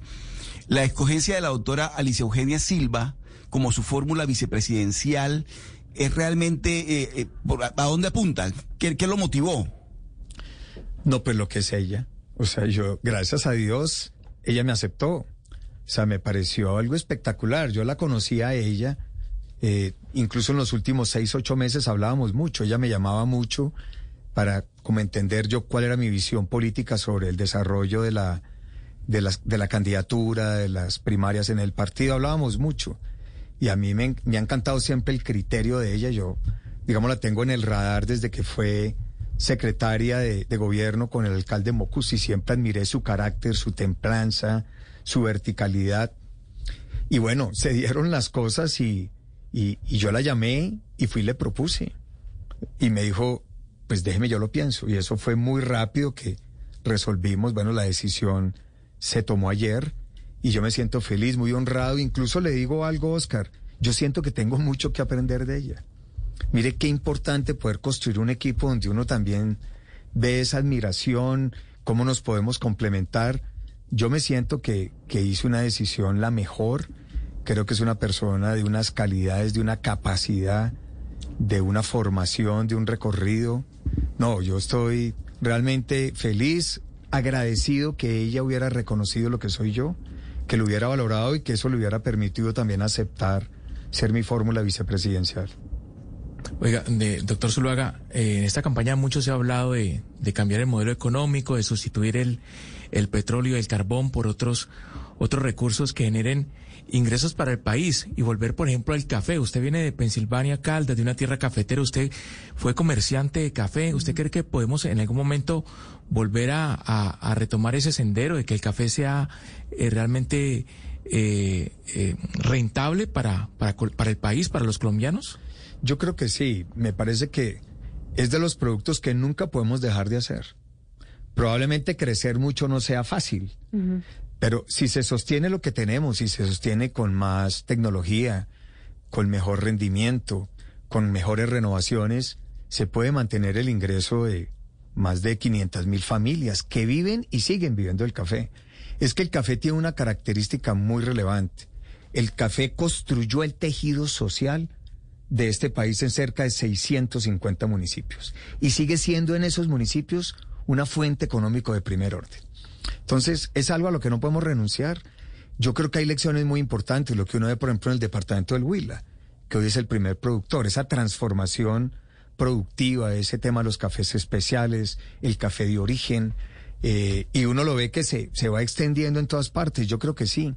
Hace poco hablé con el embajador de Colombia en la China, que es un paisa, y me decía, Oscar, usted no se imagina lo que podríamos hacer con el café. Si tuviésemos capacidad de producir un poco más, podríamos lograr hoy entrar a la China con una gran fuerza con nuestro café. Entonces yo creo que sí se puede hacer mucho más. ¿Qué debimos haber hecho en el pasado? Yo recuerdo cuando estaba de ministro de Hacienda en el Comité Nacional de Cafeteros, yo decía, ¿cómo nosotros no fuimos socios de una tienda que hoy produzca café. O sea, terminamos montando Juan Valdés, pero en su momento no nos puede haber sido socios fuertes de Starbucks. Claro, ¿y, y hubo esa posibilidad o no? Yo, yo entiendo que en algún momento sí. Y yo decía, ¿cómo no lograrlo? O sea, si, el, si la federación, si hubiéramos sido visionarios, tener un pie en una fuente de comercialización de estas, nos ayudara a una expansión y un crecimiento. Lo que no está bien es que nos quedamos como renunciando a las posibilidades de mayor integración, de mayor valor agregado, por ejemplo. ¿Y usted qué tantos cafés se toma? ¿Toma café o no toma café? Tomo café, digamos, hasta las 5 de la tarde, porque si no me. ah, pero me entonces toma un montón. Si toma hasta las tomarme cinco- unos 10, 10 cafés en el día y cuando Uy, salgo en campaña más. Sí. No diga, y no lo acelera mucho, no le pone como el No, sistema. no. ¿Y se lo toma con azúcar o sin azúcar? Sin azúcar. ¿Con leche o sin leche? Con crema y a veces con Instacrem, pero generalmente solo. Y Generalmente. me gusta mucho el de máquina. El de, ¿Y qué máquina tiene en su casa o cuál es la que usa? Nespresso. Y compra Una las- que me regalaron, una que regalaron mis hijos y ahí la tengo guardada. ¿Y cuál es el color Oiga, que le doctor gusta? Oscar Iván, Camila, pero entonces eh, eh, eh, el, el doctor Oscar Iván sí tiene pues una personalidad muy tranquila y muy ecuánime. Pues con sí, razón no 10 necesita ni ir al cafés. psicólogo ni nada, para aguantar 10 cafés No, esa de sí. expreso al día. Ese sería Dios el mío. primer descubrimiento. sí, muy tranquilo, porque uno 10 cafés estaría yo más o menos, Valeria, pegada al techo, No, ataque soy- ansiedad Sí, inmediato. pero es para los que son acelerados. Yo soy tranquilo, soy una persona que escucho mucho y, y trato de reaccionar con... O sea, usted no es bravo, usted no grita, por No, ejemplo. mm, Es escaso. O sea, en su casa cuando usted regañaba a sus hijos. ¿los gritaba Sacarme o no? la piedra es dificilísimo. No diga. siempre hablar con ellos. Ok. Con vehemencia, pero hablar, eso me lo enseñó mucho la señora. Y los hijos desde muy pequeños aprendieron que con nosotros se podía hablar de todo, así fuera la falta más grave. Que las han cometido, pero jamás han encontrado que los juzguemos. Porque yo aprendí que uno no puede juzgar ni a los hijos ni a nadie. Eso me lo ha enseñado la vida. Lo que hay que es escuchar para buscar soluciones. Hay un problema creado. No se puede desconocer el problema, no se puede desconocer la gravedad, no se puede desconocer las consecuencias, pues hay que buscarle la solución. Entonces yo siempre digo, busquemos soluciones, sin desconocer la gravedad y lo que ocurre. Entonces eso lo he aprendido y lo practico mucho y eso me da mucha tranquilidad. Mi señora es una mujer muy alegre, entonces, digamos que nos complementamos y tiene una el costeño tiene una gran capacidad de diálogo, porque es muy sincero. Pero entonces usted es buen jefe, porque usted no regaña, no Soy grita, no constructor nada. de equipos. Yo le voy a decir, me nombra presidente Uribe ministro de Hacienda. Lo lógico es que yo llegué con mi equipo. Yo reuní a todos y les dije, mire, ustedes lo están haciendo muy bien. Quedan todos ratificados. El que viene a adaptarse soy yo. Ese fue el arranque del Ministerio de Hacienda, así funcionó. ¿Y quién era el Ministerio de Hacienda? Mujeres. Las viceministras, las directoras de crédito, de presupuesto. Y yo creo que en la vida uno tiene que ser así. ¿Por qué? Porque yo he hecho mucho lo público basado en el mérito, la capacidad de las personas. Y al final lo que hay que es generar buenos resultados. Y, y era un equipo que lo estaba haciendo muy bien, que había construido Alberto Carrasquilla como ministro en los tres años anteriores de lujo. Y así fue, y eso nos funcionó muy bien y terminé siendo gran amigo, eh, ah, querido en el ministerio, en las fiestas de los empleados. Yo y además iba- de imitador, porque imagínese. Ahí no imité, ahí bailaba. Ahí bailaba en esas fiestas, pero, pero, Pero- sí, soy constructor de equipos. Me gusta trabajar el equipo. ¿Por qué? Porque yo siempre miro las cosas positivas. Yo no estoy juzgando a las personas delante de los compañeros. O sea, tengo una disciplina de trabajo porque creo mucho en las personas. A veces el exceso de confianza y de buena fe, por ejemplo, en política, Le ha me jugado hecho malas mucho daño, pasadas, porque sí. uno confía demasiado. Y en quien ha confiado demasiado y le dio una mala pasada. Ay, ¿De, no quién- me de haga- quién se ha, ¿De quién se ha sorprendido? No me haga recordar. Doctor Zuluaga, ¿qué come? ¿Qué le gusta comer? ¿O cómo se alimenta? Ya nos dijo que se toma 10 cafés, que eso sí, pues me quito el sombrero, que es que tan tranquilo y usted se pueda tomar todos esos cafés. Pero ¿cómo se alimenta? ¿Se cuida? ¿Hace bien. ejercicio? Sí, yo, pues ahora en campaña menos, pero venía con una muy buena disciplina de ir al gimnasio. Me gusta mucho la elíptica, eh, porque tengo problemas de rodilla y de espalda. Luego los dos deportes que puedo hacer son elíptica y natación. ¿Y qué tal? la- Regularmente hacía natación combinado con elíptica. Desde la pandemia no pude volver a ir a nadar. Ujú. Digamos, donde yo voy a nadar está, está lejos de la casa. Y entonces quedé solo haciendo elíptica, con sesión de estiramiento, fortalecimiento. Entonces, esa disciplina me encanta y me encanta ir a hacer el ejercicio escuchando música. Siento que eso me, me, me relaja, me ayuda muchísimo, me despeja mi, mi condición mental. Yo siempre estoy pensando qué voy a hacer, cómo vamos a avanzar, qué tengo que pensar. Entonces eso me despeja y me aclara mucho. Realmente lo disfruto y, y para mí es un momento especial. Y cuando monta elíptica y va oyendo música, ¿qué música oye? ¿Qué pone ahí en Depende, la por ejemplo, a veces esta que escuchábamos ahora. Tengo varios playlists. Ajá. Hay uno de salsa que es espectacular, hay otro de baladas. Carlos Vives, Fonseca. Ah, le tengo una canción de Fonseca. No me diga que la que le gusta a mi señora. A ver, me Ahí la sí me la canción, pone a ver, a ver si le si Ya es me la imagino le cuál gusta va a a su ser. señora. A ver. Ah, sí, sí, sí. sí.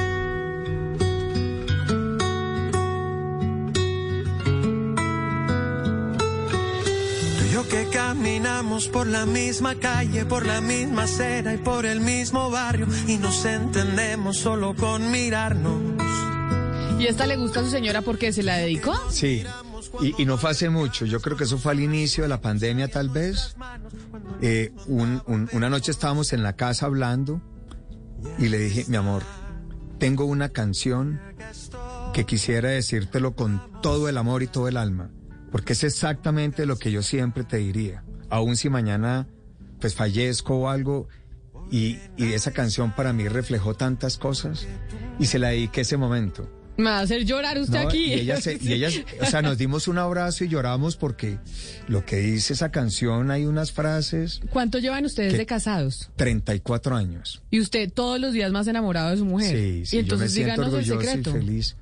El diálogo, la sinceridad, quererla, entender que este es un proyecto donde cada uno, nadie impone al otro, sino que tenemos que ponernos de acuerdo. ¿Quién, dom- quién manda? No, los dos. Eh, donde, donde hemos aprendido a convivir, a entender que hay amor. Y el amor es perdonar, el amor es compartir, el amor es entender, el amor es sacrificarse. Entonces, lo, hemos logrado construir. Yo recuerdo mucho que cuando fuimos al, al retiro de novios, antes de casarnos, hubo algo que a mí me marcó mucho. Yo le escuché al, al que nos daba el retiro, al sacerdote, me dijo, ojalá ustedes puedan recorrer la parábola de la vida. ¿Cuál es la parábola de la vida? Hoy empiezan acá solos, mañana hacen un proyecto, tienen sus hijos, sus nietos, y vuelven a estar solos al final de la vida. Si tienen la capacidad de hacer eso,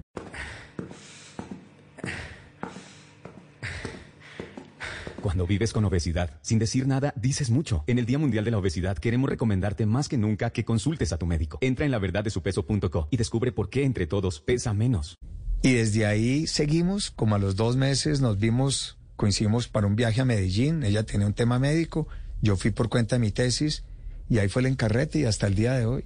Y hasta el día Esa de es la hoy, historia rápida, pero 40 años juntos. sí, pero ha sido un clic desde el primer día y lo hemos cultivado. Y eso que muchos años, eh, yo estuve en Bogotá, estuve muchos ratos en el exterior. Yo me fui siendo novios un año a hacer mi maestría a Inglaterra. Todos los días yo le mandaba una carta. Era impresionante. Pero usted sí es muy romántico, doctor Oscar no, Iván, pero era mi forma que de no. comunicarme, porque en ese momento no había internet. El teléfono era muy costoso, ya la llamaba cada ocho días, pero era una forma de estar en comunicación con ella. Yo estaba realmente enamorado. Pues yo estaba en Inglaterra, ella en Barranquilla. No nos podíamos ver. Entonces yo, así fuera una nota corta. Entonces el cartero llegaba ya a veces con cuatro o O sea, cinco usted nunca cartas. le fue infiel, incluso estando por fuera ni Yo nada, no le gustó a súper nadie más. No, yo estaba encarretado con ella y en mi cuento y yo tenía muy claro y la conocí, me enamoré y, y así lo viví y lo sentí. Entonces yo nunca estaba preocupado por nada diferente. Hay una canción que me dijeron que a usted le gustaba mucho y me llama la atención de por qué le gusta tanto, que quiero que nos cuente por qué. Es esta canción de Franco De Vita que se llama No Basta.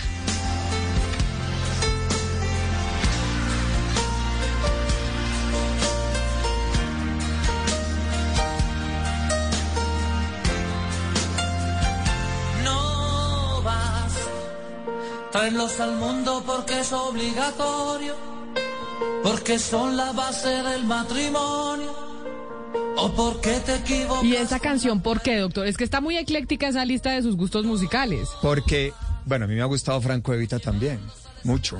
Entonces, en todo este encarrete mío que de, de- de la música romántica, porque ¿por qué me gusta tanto Franco Evita? Porque yo siento una fuerza en él espectacular. O sea, yo escucho a Franco Evita y yo siento su fuerza como cantante. Entonces, eso me, me encanta. Pero en todo, entonces mi señora me escuchaba mucho hablar de Franco Evita y las canciones. Y esta era la que más le gustaba a ella, porque obviamente era los hijos, era hablar del tema de los hijos. Entonces tenía un significado muy, muy especial y por eso pues esta canción tiene ese, ese, ese propósito especial de que no solo es Franco Evita, que me encanta como, como cantante, sino que para ella era muy diciente y nos sentábamos a hablar y, y a escuchar la canción los dos sobre lo, lo que dice la canción, que es con mucha fuerza. ¿Cuántos hijos tiene usted, doctor Tres. Iván? ¿Y cómo se entera del primero? Bueno, supimos por la, por la ecografía, pues si se sabía el sexo, el segundo también, pero el, uno de los momentos de mayor felicidad en mi vida fue cuando, cuando nació mi hija Juliana, porque nunca, nunca quise saber el sexo. Entonces yo me enteré que era mujer el día que nació. Cuando el médico sale y me dice, es niña, yo lloraba como, como este es el mayor regalo. Ya había tenido dos hijos, por supuesto, que cada hijo le... repre- Pero para mí era una ¿Y alegría. es la favorita la niña para usted? pues sí, es una consentida muy especial y es la menor y es la que ha estado todo este tiempo porque los dos hijos están en el exterior, viven, viven afuera, casados ya. Entonces Juliana ha sido la compañera, en esta campaña ha sido la parchera, la compañía. Entonces hay un Pero sentimiento ella es muy especial porque ella es muy alegre y ella tiene unas facetas de su personalidad que son espectaculares. Entonces... Pero entonces usted sí quería una niña para el tercero. Es decir, para el tercer hijo, a pesar de que usted Ah, no, no, quería pues saber el sueño, si quería claro, yo no lo sabía, pero decía, ojalá tenga esa fortuna. Y se dio, entonces eso me produjo en ese momento una felicidad. Yo lloraba y ahora, y ahora estaba el médico, le decía, no puede ser, gracias a Dios, como que una niña. Bueno, pues qué maravilla, doctor Oscar Iván. Mire, todos los viernes estamos haciendo este ejercicio con candidatos presidenciales de conocer otra parte de su vida, para hablar de política, para preguntarles sobre los planes de gobierno, para todo ese tejemaneje. Hay mucho tiempo, entrevistas, todo, pero para conocerlos a ustedes de fondo, no tanto. Claro. Y por eso le agradezco mucho que haya aceptado venir y abrirnos su corazón y contarnos sobre todo de su familia, porque lo veo como un hombre muy familiar. Es lo que me queda de, de esta entrevista. Claro, no lo soy, la defiendo y pues es lo que me ha permitido estar acá. Seguramente si yo no tuviera esa familia yo no hubiera resistido todo lo que me pasó en el 14, todos estos años tan duros, volver a estar en estas campañas, pero y, y son como la razón de vida de uno. Y al final yo te- le hago una reflexión, Camila, y a los oyentes. Al final, lo único que le queda a uno en la vida es la familia. Y creo que esta pandemia sí que nos lleva a reflexionar eso, porque nos volvimos a encontrar solos con quién, cuando estábamos encerrados. Y cuando yo familia puede ser una persona con una amiga, un amigo, o sea, no es, el, no es un concepto pues de que es, no, De, es mamá, la compañía, sí, es la compañía, pero al final es eso. O sea, lo único fijo que uno puede tener en la vida es la familia. Entonces, ¿qué mejor que eso? Pues doctor Oscar Iván, qué placer tenerlo aquí en el lado B de los candidatos. Mucha suerte en la campaña, en lo que queda, porque ahora sí arranca usted de verdad, porque usted no va a estar en consulta interpartidista. Así que mucha suerte menos en lo mal, que menos queda. mal no toque participar en consultas, inscribirme la otra semana, esperar el resultado y arrancar el 14 con toda la fuerza a la presidencia. Muchas gracias a ustedes también. Gracias por haber estado conectados con nosotros hoy aquí en Mañanas Blue a través de todas las plataformas digitales también. Vamos a hacer una pausa. Sigan conectados con toda la programación de Blue Radio y nos encontramos de nuevo el Lucky Land Casino asking people what's the weirdest place you've gotten lucky? Lucky? In line at the deli, I guess? Aha, in my dentist's office. More than once, actually. Do I have to say? Yes, you do. In the car before my kids' PTA meeting. Really? Yes. Excuse me, what's the weirdest place you've gotten lucky? I never win and tell. Well, there you have it. You can get lucky anywhere playing at LuckyLandSlots.com. Play for free right now. Are you feeling lucky? No purchase necessary. Void where prohibited by law. 18 plus. Terms and conditions apply. See website for details.